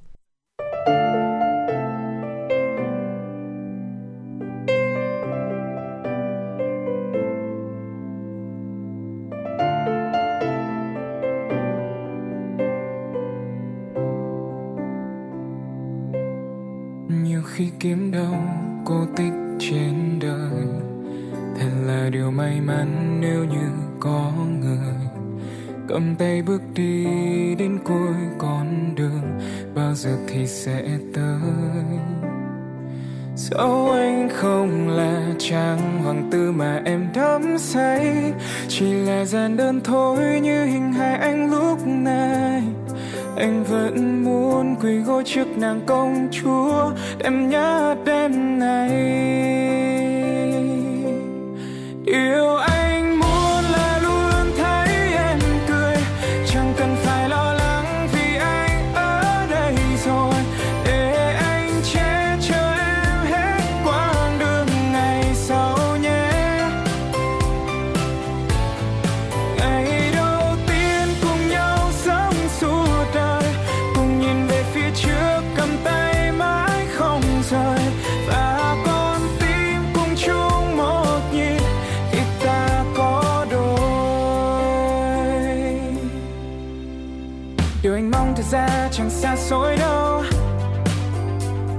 cần ta cùng nhau đến khi bạc đầu. Dù mai sau nhiều điều làm ta lo âu. Yes I know, yes I know. Dẫu anh không là chàng hoàng tử.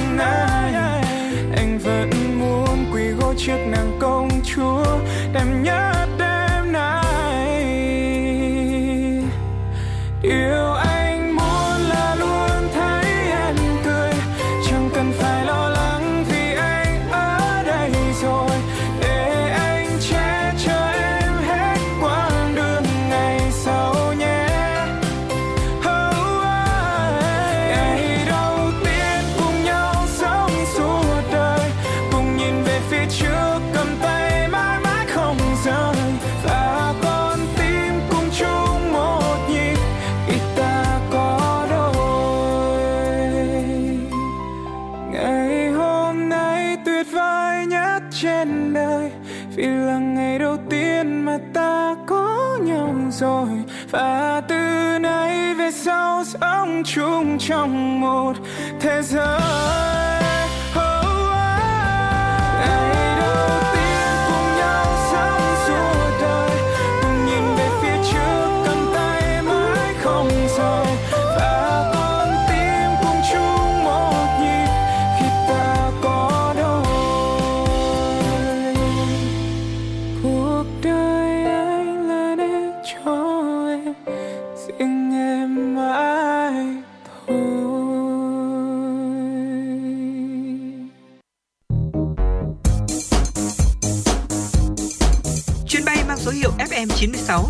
bị nâng độ cao. Quý khách hãy thắt dây an toàn, sẵn sàng trải nghiệm những cung bậc cảm xúc cùng FN96. Thưa quý vị và các bạn, ngày 22 tháng 2, thực hiện nghị quyết đại hội 13 của Đảng, nghị quyết đại hội 17 Đảng bộ thành phố và chương trình công tác toàn khóa của Ban chấp hành Đảng bộ thành phố khóa 17 nhằm thúc đẩy phát triển văn hóa con người Hà Nội theo hướng bền vững, đáp ứng yêu cầu hội nhập quốc tế đồng chí Đinh Tiến Dũng, Ủy viên Bộ Chính trị, Bí thư Thành ủy Hà Nội đã ký ban hành nghị quyết số 09 của Thành ủy về phát triển công nghiệp văn hóa trên địa bàn thủ đô giai đoạn 2021-2025, định hướng đến năm 2030, tầm nhìn đến năm 2045. Nghị quyết về phát triển công nghiệp văn hóa trên địa bàn thủ đô vừa ban hành có mục tiêu tạo bước phát triển toàn diện các ngành công nghiệp văn hóa của thủ đô, phát triển bền vững, trở thành ngành kinh tế mũi nhọn, dịch vụ sản phẩm văn hóa đa dạng có thương hiệu, thúc đẩy phát triển du lịch và xuất khẩu. Mời quý vị thính giả cùng đến với phóng sự ngay sau đây để hiểu thêm về ý nghĩa cũng như tầm quan trọng của nghị quyết này trong việc phát triển thủ đô Hà Nội.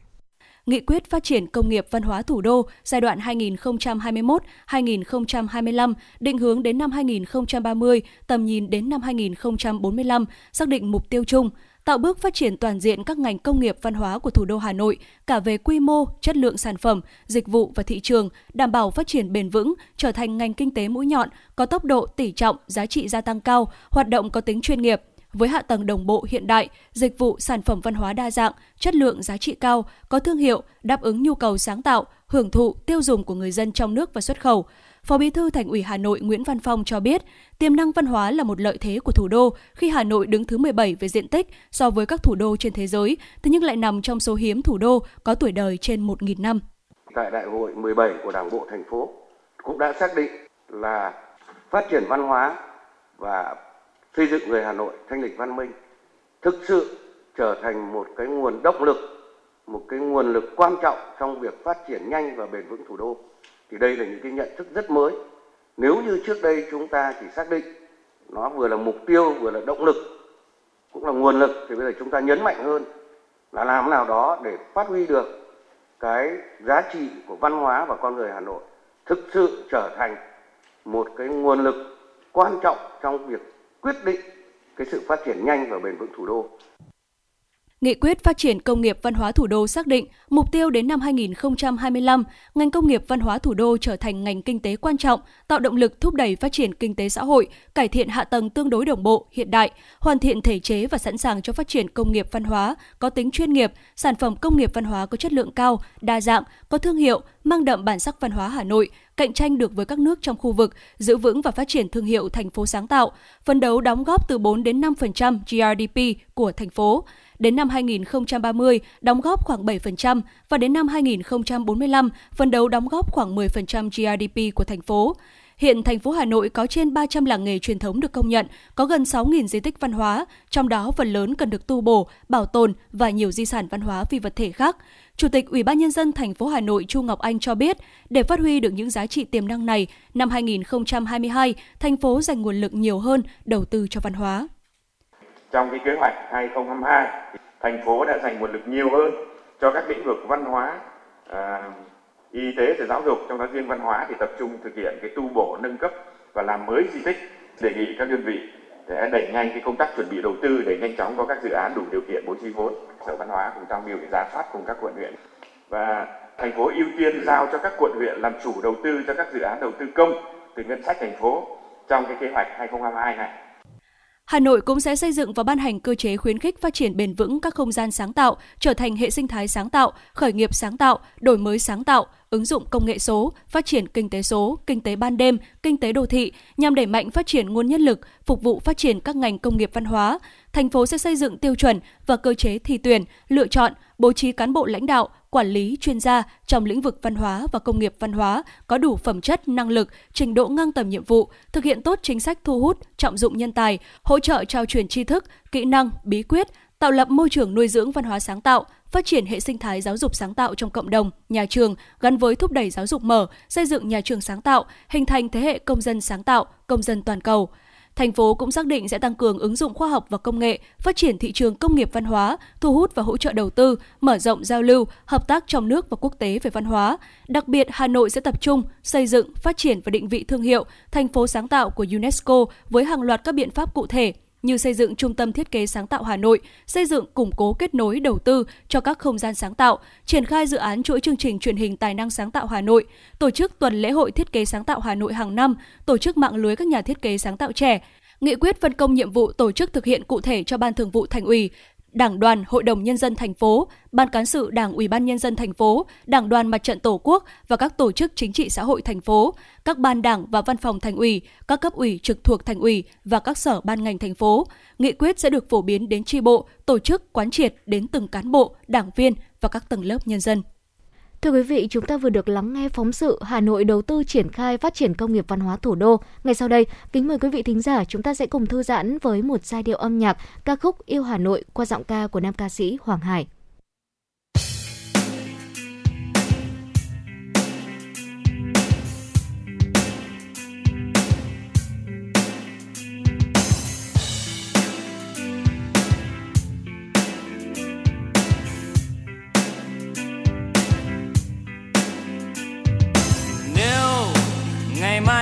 Xa Hà Nội, tôi sẽ nhớ thương về nơi này. Từ sâu tận con tim muốn nói rằng tôi đã yêu thật nhiều. Những lối đi, bao con đường, yêu những tiếng cười và từng hàng cây. Mùa thu thay lá, để lòng ta bao sao xuyên khi cơn mưa qua đây và từng hơi ấm giọt cà phê đã. Nhớ lắm những khúc ca, hà nội trong ta, bao năm tháng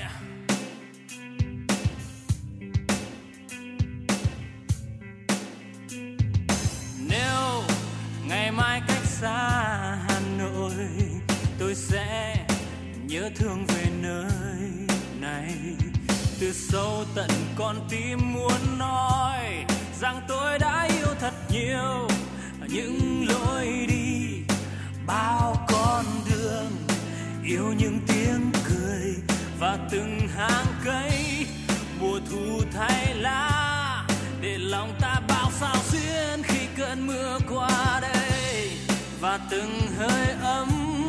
giọt cà phê đã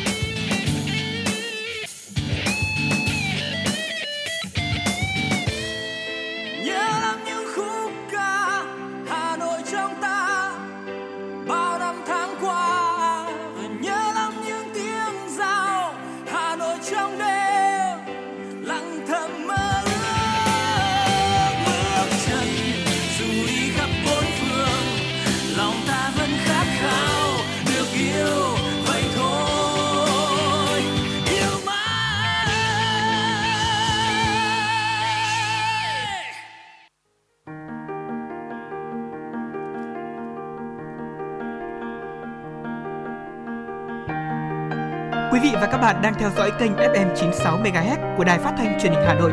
Hãy giữ sóng và tương tác với chúng tôi theo số điện thoại 024 3773 6688.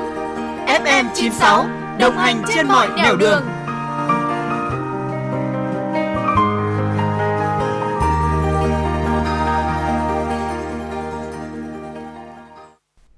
Tiếp tục chương trình là phần tin. Thưa quý vị, sáng nay thực hiện chương trình hội nghị lần thứ 7, Ban chấp hành Đảng bộ thành phố Hà Nội khóa 17 tiếp tục thảo luận tại tổ về 4 nội dung quan trọng đã được báo cáo trong phiên khai mạc chiều qua 23 tháng 2.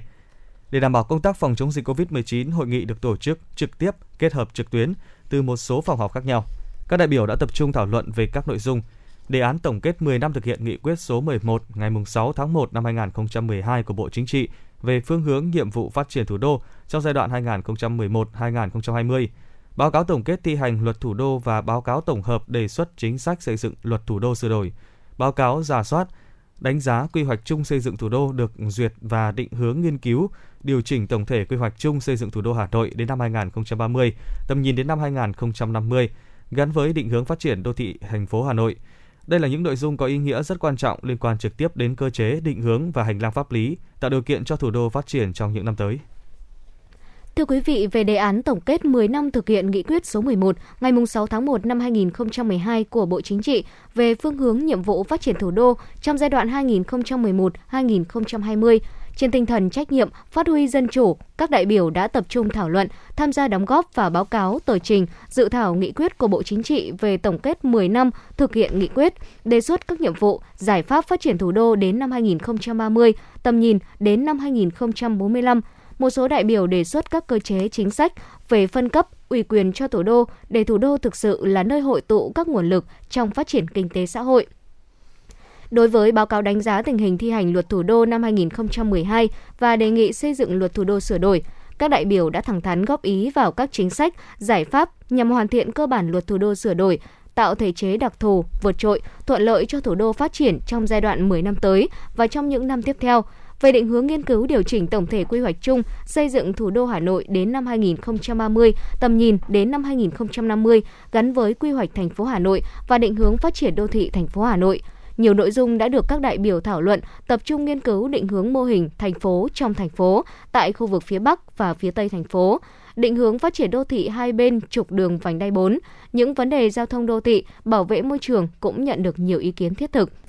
Nội dung thứ tư cũng được các đại biểu đóng góp ý kiến tại hội nghị là sửa đổi, bổ sung quy chế làm việc của Ban chấp hành, Ban thường vụ và Thường trực Thành ủy khóa 17. Hội nghị lần thứ 7 sẽ bế mạc trong chiều nay, ngày 24 tháng 2. Sáng nay, Phó Chủ tịch Ủy ban Mặt trận Tổ quốc thành phố Đàm Văn Huân chủ trì hội nghị lấy ý kiến góp ý của các hội đồng tư vấn, Ủy ban Mặt trận Tổ quốc thành phố đối với dự thảo luật thực hiện dân chủ ở cơ sở. Với 7 chương, 59 điều – Dự thảo luật thực hiện dân chủ ở cơ sở nhằm cụ thể hóa tinh thần nghị quyết Đại hội 13 của Đảng, bảo đảm thực hiện dân chủ thực chất, dân biết, dân bàn, dân làm, dân giám sát và dân thụ hưởng, phát huy vai trò của Mặt trận Tổ quốc Việt Nam và các tổ chức chính trị xã hội, đồng tình cao với sự cần thiết và ý nghĩa thực tiễn của việc ban hành luật thực hiện dân chủ cơ sở, 13 ý kiến của thành viên ở các hội đồng tư vấn đề nghị soạn ban soạn thảo cần làm rõ hơn khái niệm cơ sở, cần có các chế tài để nghiêm cấm việc lợi dụng dân chủ ở cơ sở để chống phá, gây mất đoàn kết trong tổ chức, cộng đồng dân cư. Một số ý kiến đề nghị bổ sung quy định người dân được quyền tham gia ý kiến đối với các vấn đề thuộc thẩm quyền trên cấp xã, cần cụ thể luật hóa để tránh phải ban hành nhiều văn bản hướng dẫn thi hành. Tiếp thu đầy đủ các ý kiến đóng góp trách nhiệm Phó Chủ tịch Mặt trận thành phố Đàm Văn Huân mong muốn các đại biểu tiếp tục nghiên cứu, đóng góp để dự thảo luật thực hiện dân chủ ở cơ sở khắc phục được những tồn tại, hạn chế và có tính khả thi cao sau khi được Quốc hội xem xét thông qua. Ủy ban nhân dân thành phố Hà Nội vừa ban hành công văn số 503 ngày 22 tháng 2 năm 2022 về thực hiện kiến nghị sau giám sát của Ủy ban Trung ương Mặt trận Tổ quốc Việt Nam. Theo đó, căn cứ kiến nghị của Ủy ban Trung ương Mặt trận Tổ quốc Việt Nam, các sở, ban ngành, đơn vị sự nghiệp trực thuộc thành phố, Ủy ban nhân dân các quận huyện thị xã, các tổng công ty, công ty trách nhiệm hữu hạn một thành viên 100% vốn nhà nước, công ty cổ phần có vốn góp nhà nước thực hiện nghiêm túc các quy định của Đảng về thực hiện quy chế đối thoại giữa người đứng đầu cấp ủy, chính quyền, các cấp với Mặt trận Tổ quốc Việt Nam, các đoàn thể chính trị xã hội và nhân dân, trách nhiệm của cấp ủy, tổ chức Đảng, chính quyền trong việc tiếp thu ý kiến góp ý xây dựng Đảng, xây dựng chính quyền của Mặt trận Tổ quốc, các đoàn thể chính trị, xã hội và nhân dân – Bên cạnh đó, thực hiện tốt quy chế dân chủ ở cơ sở, công khai, minh bạch trong quá trình tuyển dụng công chức viên chức, bổ nhiệm cán bộ, nghiêm túc việc trả lời ý kiến, kiến nghị của cử tri và nhân dân, các kiến nghị sau giám sát, các ý kiến phản biện xã hội của Mặt trận Tổ quốc Việt Nam và các tổ chức chính trị xã hội – tiếp tục quan tâm phối hợp, tạo điều kiện để mặt trận và các tổ chức chính trị xã hội thực hiện có hiệu quả công tác giám sát và phản biện xã hội, phát huy vai trò của mặt trận, các tổ chức chính trị xã hội và nhân dân trong xây dựng bộ máy chính quyền, đội ngũ cán bộ và đảng viên các cấp chủ động ra soát, khắc phục những trường hợp vi phạm quy trình bổ nhiệm lại ở cơ quan đơn vị do ban hành quyết định bổ nhiệm lại quá thời hạn để hạn chế thấp nhất những hệ lụy pháp lý do tồn tại này gây ra. Quý vị thính giả đang nghe chương trình Chuyển động Hà Nội chiều, chịu trách nhiệm sản xuất Phó Tổng Giám đốc Nguyễn Tiến Dũng, chỉ đạo nội dung Kiều Oanh, biên tập viên Thanh Duyên, MC Quang Anh Thu Thảo cùng kỹ thuật viên Quốc Hoàn thực hiện. Còn bây giờ, mời quý vị và các bạn cùng thưởng thức một giai điệu âm nhạc nhẹ nhàng với ca khúc Bức thư tình đầu tiên qua giọng ca của Tấn Minh.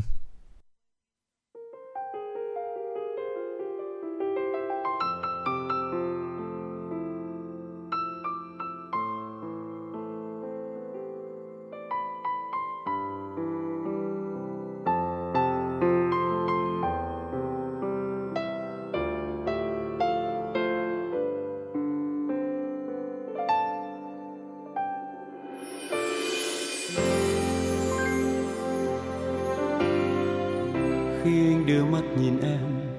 qua tấm gương. Ta đã gặp nhau bối rối thật lâu. Đêm nay dường như những ánh mắt muốn đi kiếm tìm nhau. Anh muốn nói với em những điều thật lớn lao. Sẽ luôn ở đây, nơi tim anh tình yêu bất tận. Phút giây anh nghẹn lời vì biết em yêu anh. Và anh sẽ là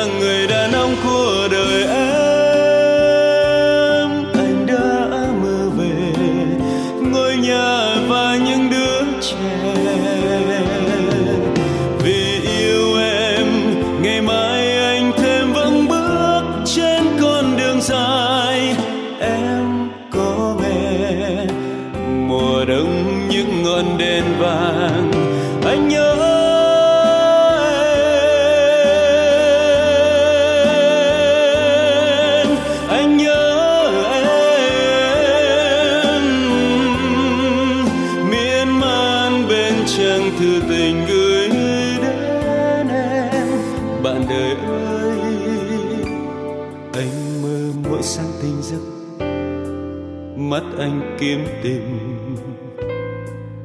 Tay anh lắng nghe, môi anh cất tiếng gọi, và vòng tay anh rộng mở.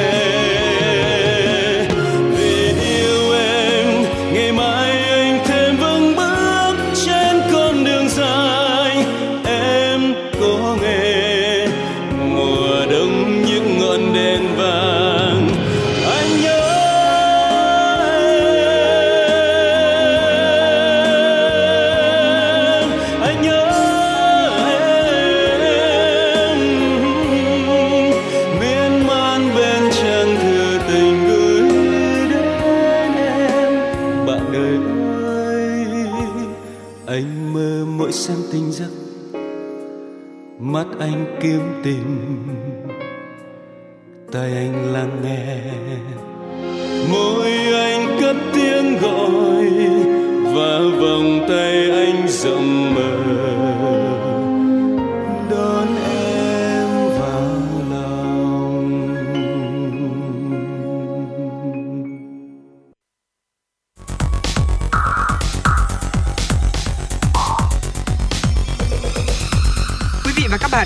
dõi kênh FM 96 MHz của đài phát thanh truyền hình Hà Nội. Hãy giữ sóng và tương tác với chúng tôi theo số điện thoại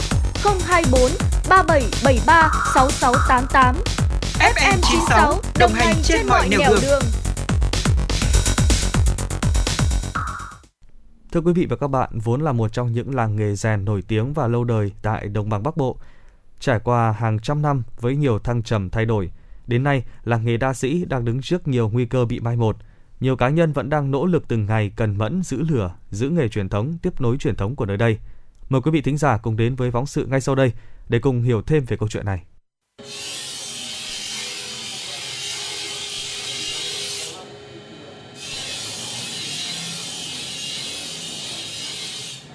Nghe những âm thanh này, chắc hẳn không ai nghĩ đang đứng ở một làng quê thanh bình bên con sông Nhuệ hiền hòa. Nhưng nó lại là những thanh âm vô cùng quen thuộc của làng đa sĩ, ngôi làng nổi tiếng với nghề rèn truyền thống có từ rất lâu đời. Làng đa sĩ thuộc xã Kiến Hưng, quận Hà Đông, Hà Nội. Vừa vào đến cổng làng đã có thể nghe thấy âm thanh của tiếng đe búa, mài dao nhộn nhịp. Tương truyền, nghề rèn ở làng có từ thời Hùng Vương thứ 18, nhưng phải đến thời nhà Trần có thầy dạy từ Thanh Hóa ra dạy làm những sản phẩm tinh xảo hơn thì đa sĩ mới chính thức trở thành làng rèn chuyên nghiệp. Và đến nay, nơi đây đã trở thành một làng nghề truyền thống nổi danh khắp mọi miền về nghề rèn. Và trong số những gia đình vẫn giữ lửa nghề rèn truyền thống của làng nghề rèn có gia đình ông Đinh Công Đoán. Tuổi trẻ theo tiếng gọi của đất nước, chàng thanh niên Đinh Công Đoán nhập ngũ năm 1971 và một năm sau, ông được cử vào chiến đấu ở Quảng Trị, nơi được coi là chiến tuyến ác liệt nhất trong những năm tháng chống Mỹ. Sau nhiều năm rong ruổi khắp các chiến trường khói lửa, năm 1976, cựu chiến binh Đinh Công Đoán bị thương ở cánh tay, được trở về địa phương với tấm thẻ thương binh hạng 4 trên 4. Là người con của làng nghề nên khi trở về, cựu chiến binh Đinh Công Đoán nhận thấy không thể vực dậy kinh tế gia đình nếu chỉ trông chờ vào nông nghiệp. Gom số tiền ít ỏi của gia đình, người lính Đinh Công Đoán nhanh chóng bắt tay vào làm nghề rèn. Kể về những năm tháng trong quân ngũ, ông Đoán luôn khẳng định bản chất không ngại khó, sợ khổ của người lính cụ Hồ đã giúp ông quyết định theo học nghề làm thợ rèn từ những người thợ làm nghề nổi tiếng trong làng. Cựu chiến binh Đinh Công Đoán bày tỏ. Tôi đã gần 15 chiến trường cho nên là đó gần 30 tuổi mới về lập gia đình. Năm 77 tôi về cái thì tôi đã học làm nghề ngay tại địa phương. Trời phú cho mình cái, cái năng khiếu. Thế thì mình cứ học hỏi thêm cụ cao tuổi trong làng. Thế rồi mình áp dụng cái, cái gì mình học được trong quân đội. Cái sức bền vật liệu đấy các là tôi biết thì từ đó tôi biết được các nguyên tố thép và chất lượng thép. Tôi pha trộn làm sao, tôi như thế nào. Đến bây giờ truyền lại cho con, tôi cái màu nào sẽ đẹp. Không quằn mà không mẻ. Độ sắc bền. Ở làng địa phương chúng tôi thì gia đình nào có cái truyền thống của gia đình đấy. Những năm đầu, sản phẩm dao kéo chưa thu hút được khách hàng nên đời sống gia đình cựu chiến binh Đinh Công Đoán gặp không ít khó khăn. Nhưng nhờ sự thông minh, tháo vát cùng với kỹ thuật pha chế độc đáo, các sản phẩm dao kéo của ông rất bền, tốt, được người tiêu dùng ưa chuộng. Để có được sản phẩm chất lượng tốt đòi hỏi sự công phu, tỉ mỉ của người làm nghề. Đầu tiên, những người thợ sẽ phải cắt bản sắt thành hình dạng của sản phẩm, sau đó cho lên lò hơn 1.000 độ C Tùy thuộc vào từng loại nguyên liệu thép và sản phẩm tạo ra dày, mỏng mà thời gian nung sẽ khác nhau. Cựu chiến binh Đinh Công Đoán chia sẻ. Tôi ờ, muốn phát triển cũng rất khó, khó chỗ là mặt bằng sản xuất không có. Muốn đưa một cỗ máy vào để sản xuất thay sức lao động. Có nhiều nhà không đưa nổi vào, ngõ quá hẹp, điều kiện gia đình quá chật trội. Là cái nghề này ra đầu tiên nó là cái nghề phụ nhưng này lại chuyển thành nghề chính cho mỗi gia đình bây giờ. Đến nay, sản phẩm mang thương hiệu đoán đoán của cựu chiến binh Đinh Công Đoán đã có chỗ đứng trên thị trường, đồng thời tạo việc làm cho nhiều lao động địa phương với mức lương trung bình trên 5 triệu đồng một tháng. Nhờ cật cù chịu khó trong lao động sản xuất, có tư duy nhạy bén, biết phát huy khả năng của mình, có quyết tâm mạnh dạn đầu tư đúng thời điểm, luôn coi trọng chữ tín nên cơ sở sản xuất giao kéo của cựu chiến binh Đinh Công Đoán ngày càng làm ăn phát đạt. Theo ông Lê Ngọc Lưu, Chủ tịch Hội Cựu chiến binh phường Kiến Hưng, quận Hà Đông, thành phố Hà Nội, không chỉ là tấm gương điển hình trong phát triển kinh tế ở địa phương, cựu chiến binh Đinh Công Đoán còn tích cực tham gia vào các hoạt động xã hội, giúp đỡ đồng chí đồng đội, bà con có hoàn cảnh khó khăn, đóng góp xây dựng quỹ đền ơn đáp nghĩa và an sinh xã hội. Trước đây thì cũng có rất nhiều những đồng chí là hội viên cựu binh để làm tham gia làm kinh tế. Thế nhưng mà sau đó nó cũng đã chuyển ngành sang cái vị trí khác và đặc biệt nổi bật nhất hiện nay là có đồng chí Đinh Công Đoán nhiều năm được các cấp tặng danh hiệu doanh nhân làm kinh tế giỏi. Ngoài đồng chí làm công tác kinh tế giỏi ra thì đồng chí còn làm một hội viên tích cực và gương mẫu trong mọi công tác để hoàn thành tốt cái nhiệm vụ mà của tri hội. Bản thân đồng chí cũng là thương binh và đồng chí tham gia chiến tranh ở chiến đấu Quảng Trị luôn giữ vững và phát huy vào bản chất bộ đội của Hồ.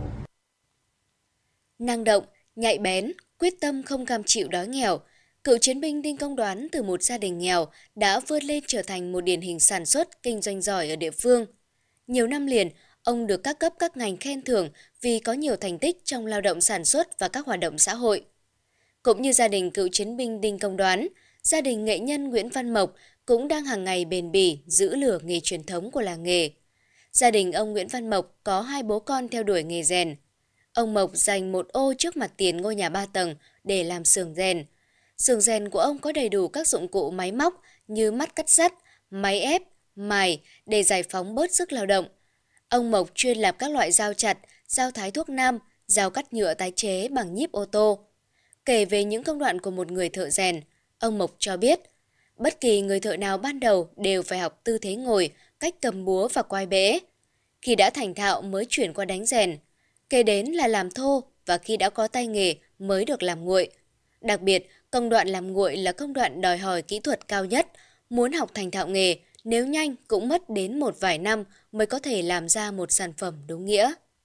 Lưới sắt như thế này cho vào lung đánh thành phôi xong lại tiếp tục lung lại rèn rèn bao giờ thành con dao mới để đưa ra một khâu nữa làm nguội là mài rũa đấy. Xong nó lưỡi sắc rồi mới đưa vào tôi. Gọi là hoàn chỉnh con dao trông sắc rồi nhưng mà chưa phải là sắc hẳn lắm. Đưa vào tôi tôi xong ở đâu mới ra lại mai lại lần nữa để để lấy được cái nước tôi vào con dao thì nó mới sắc lâu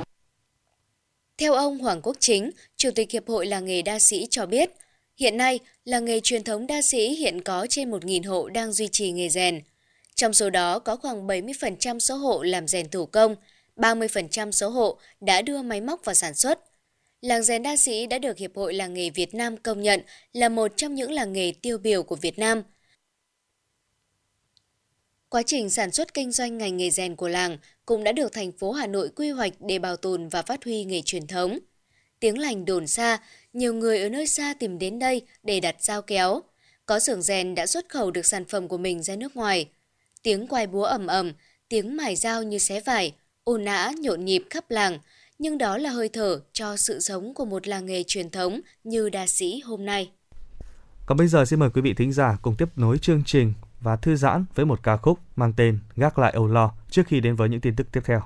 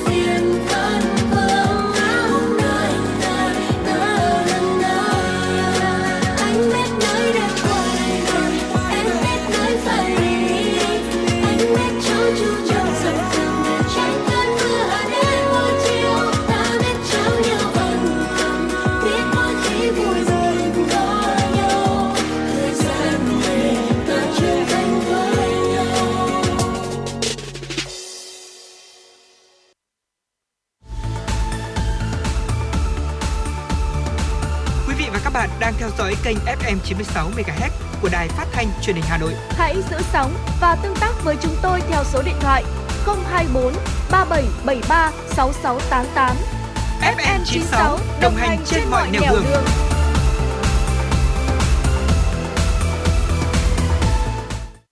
Thưa quý vị, chúng ta đang cùng nhau quay trở lại với chương trình Truyền động Hà Nội và tiếp tục chương trình, Thu Thảo và Quang Anh sẽ tiếp tục gửi tới quý vị những thông tin đáng chú ý. Thưa quý vị và các bạn, theo chiến lược phát triển nông nghiệp và nông thôn bền vững giai đoạn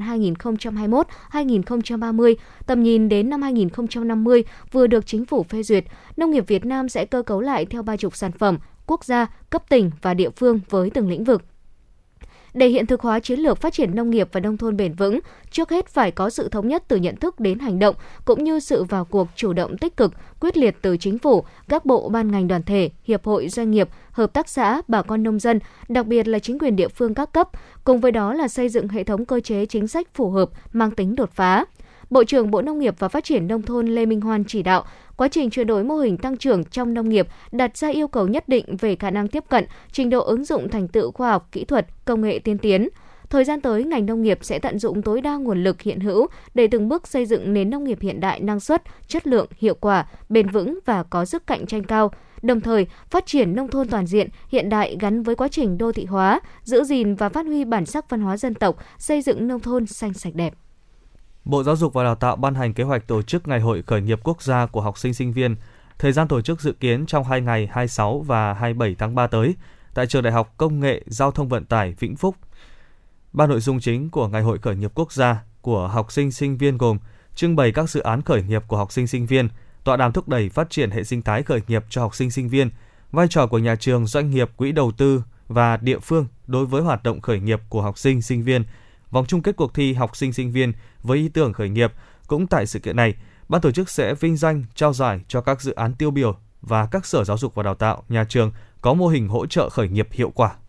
Bộ Y tế đã ban hành quyết định số 405 về việc ban hành hướng dẫn chẩn đoán và điều trị COVID-19 ở trẻ em. Hướng dẫn này thay thế quyết định số 5155 của Bộ Y tế về hướng dẫn chẩn đoán và điều trị COVID-19 ở trẻ em. Và cũng tại hướng dẫn này, Bộ Y tế phân loại 5 mức độ bệnh ở trẻ theo mức độ tăng dần từ trẻ nhiễm không có triệu chứng là những trẻ được chẩn đoán xác định nhiễm COVID-19 nhưng không có bất kỳ biểu hiện lâm sàng nào đến mức độ nhẹ, mức độ trung bình, mức độ nặng và mức độ nguy kịch. Bộ Y tế lưu ý với trẻ có bệnh nền, béo phì, bệnh phổi mãn, suy thận mãn, gan mật, dùng corticoid kéo dài, suy giảm miễn dịch, tim bẩm sinh cần theo dõi sát vì dễ diễn biến nặng.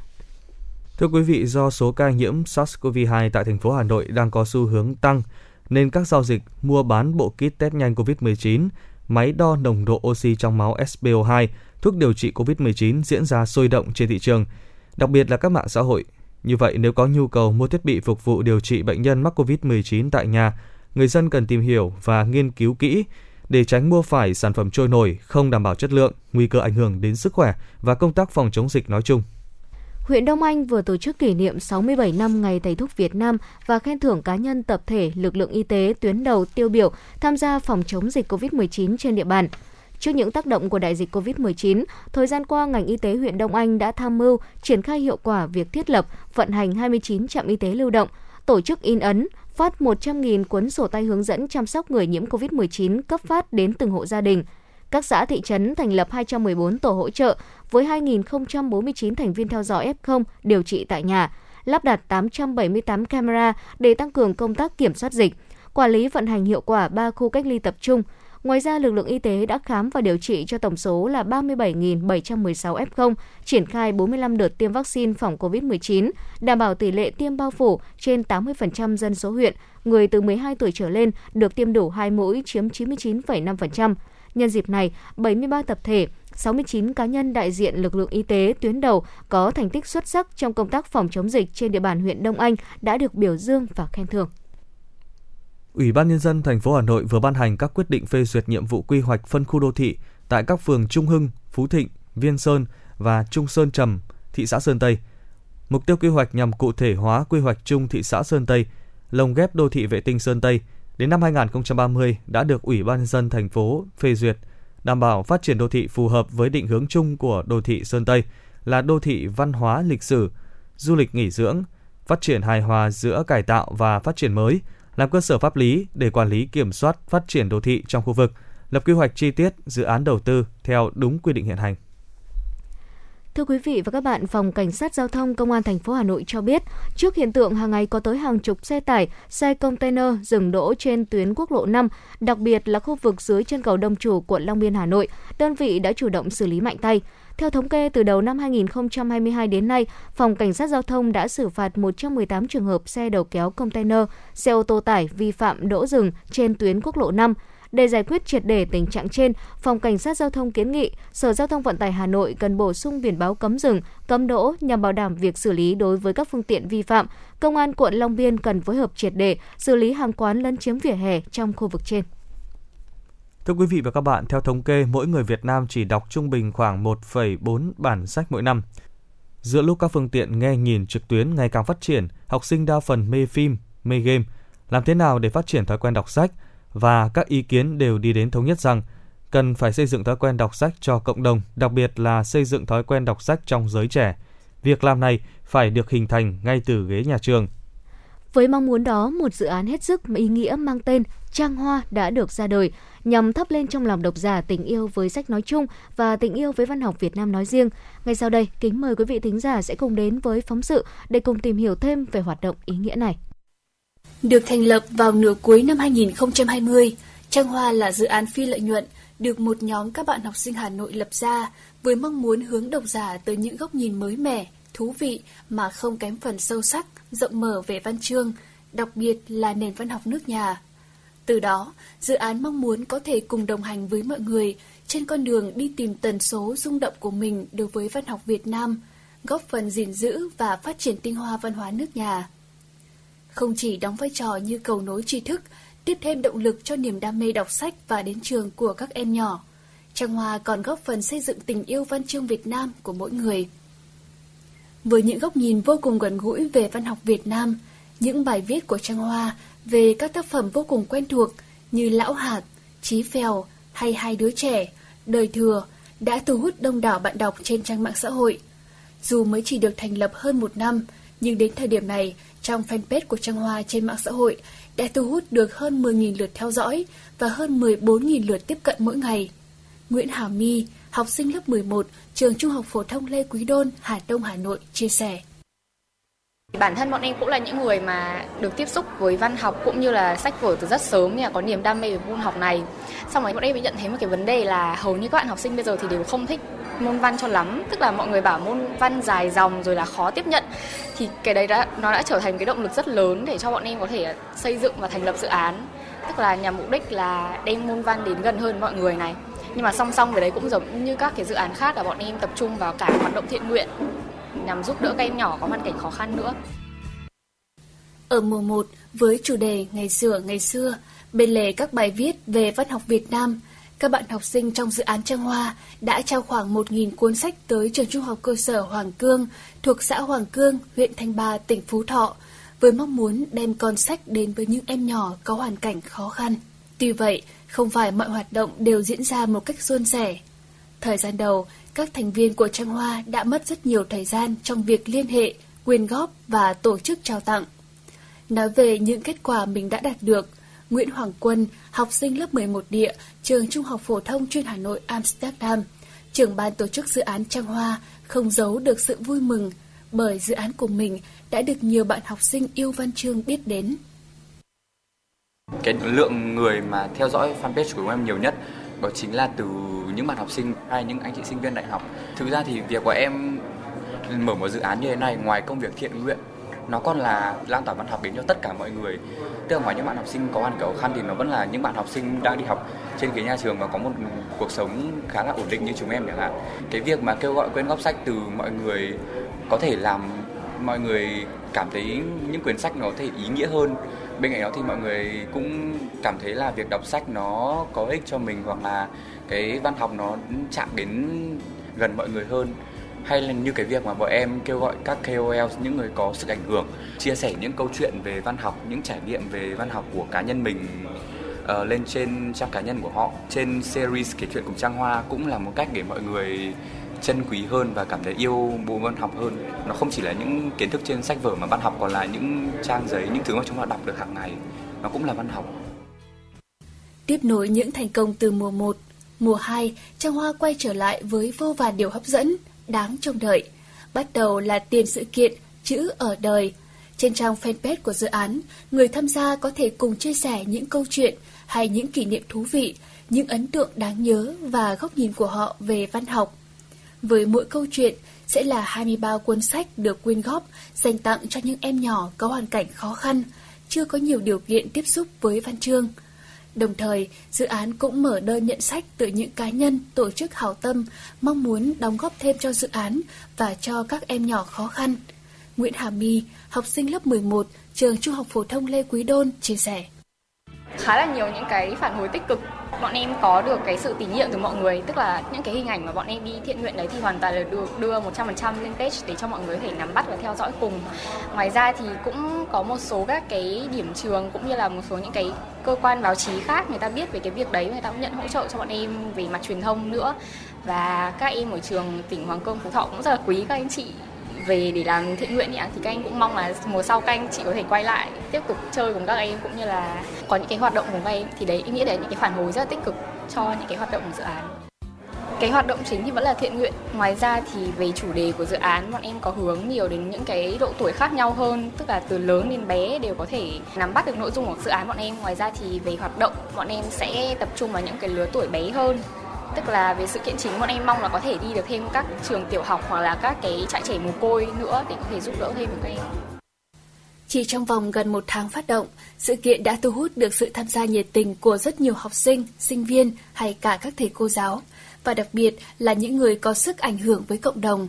Cùng với đó, hơn 10.000 cuốn sách đã được đóng góp vào Thư viện Trang Hoa, sẵn sàng chờ một ngày thực hiện nhiệm vụ gửi trao tri thức –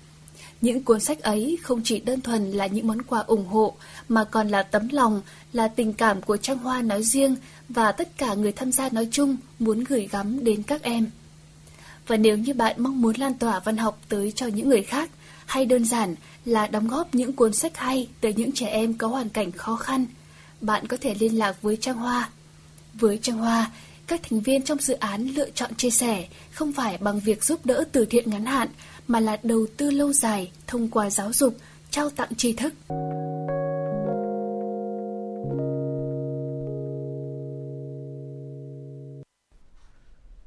Quý vị và các bạn thân mến, đến đây thì thời lượng của chuyển động Hà Nội chiều ngày hôm nay cũng đã hết. Nhưng chúng ta sẽ vẫn luôn được gặp nhau vào khung giờ này hàng ngày trên tần số 960MHz của Đài Phát thanh và Truyền hình Hà Nội. Quý vị cũng có thể gọi đến số hotline của chương trình 024 3773 6688 để chia sẻ những vấn đề mà quý vị và các bạn đang quan tâm hoặc có đóng góp cho chương trình của chúng tôi ngày một hấp dẫn hơn. Còn bây giờ, thay cho lời chào kết của chương trình, Thu Thảo cùng với Quang Anh kính mời quý vị thính giả cùng đến với một giai điệu âm nhạc ca khúc Người em tìm kiếm. Còn bây giờ, xin chào và hẹn gặp lại. Những lá thư anh gửi Em đều đọc không sót câu nào Nỗi nhớ anh đang làm em mong Mình hẹn hò nữa đi. Đến đón em chiều nay đi. Dẫu khác nhau đôi điều, Em này lúc anh rất lãng mạn. Chính những điều này làm em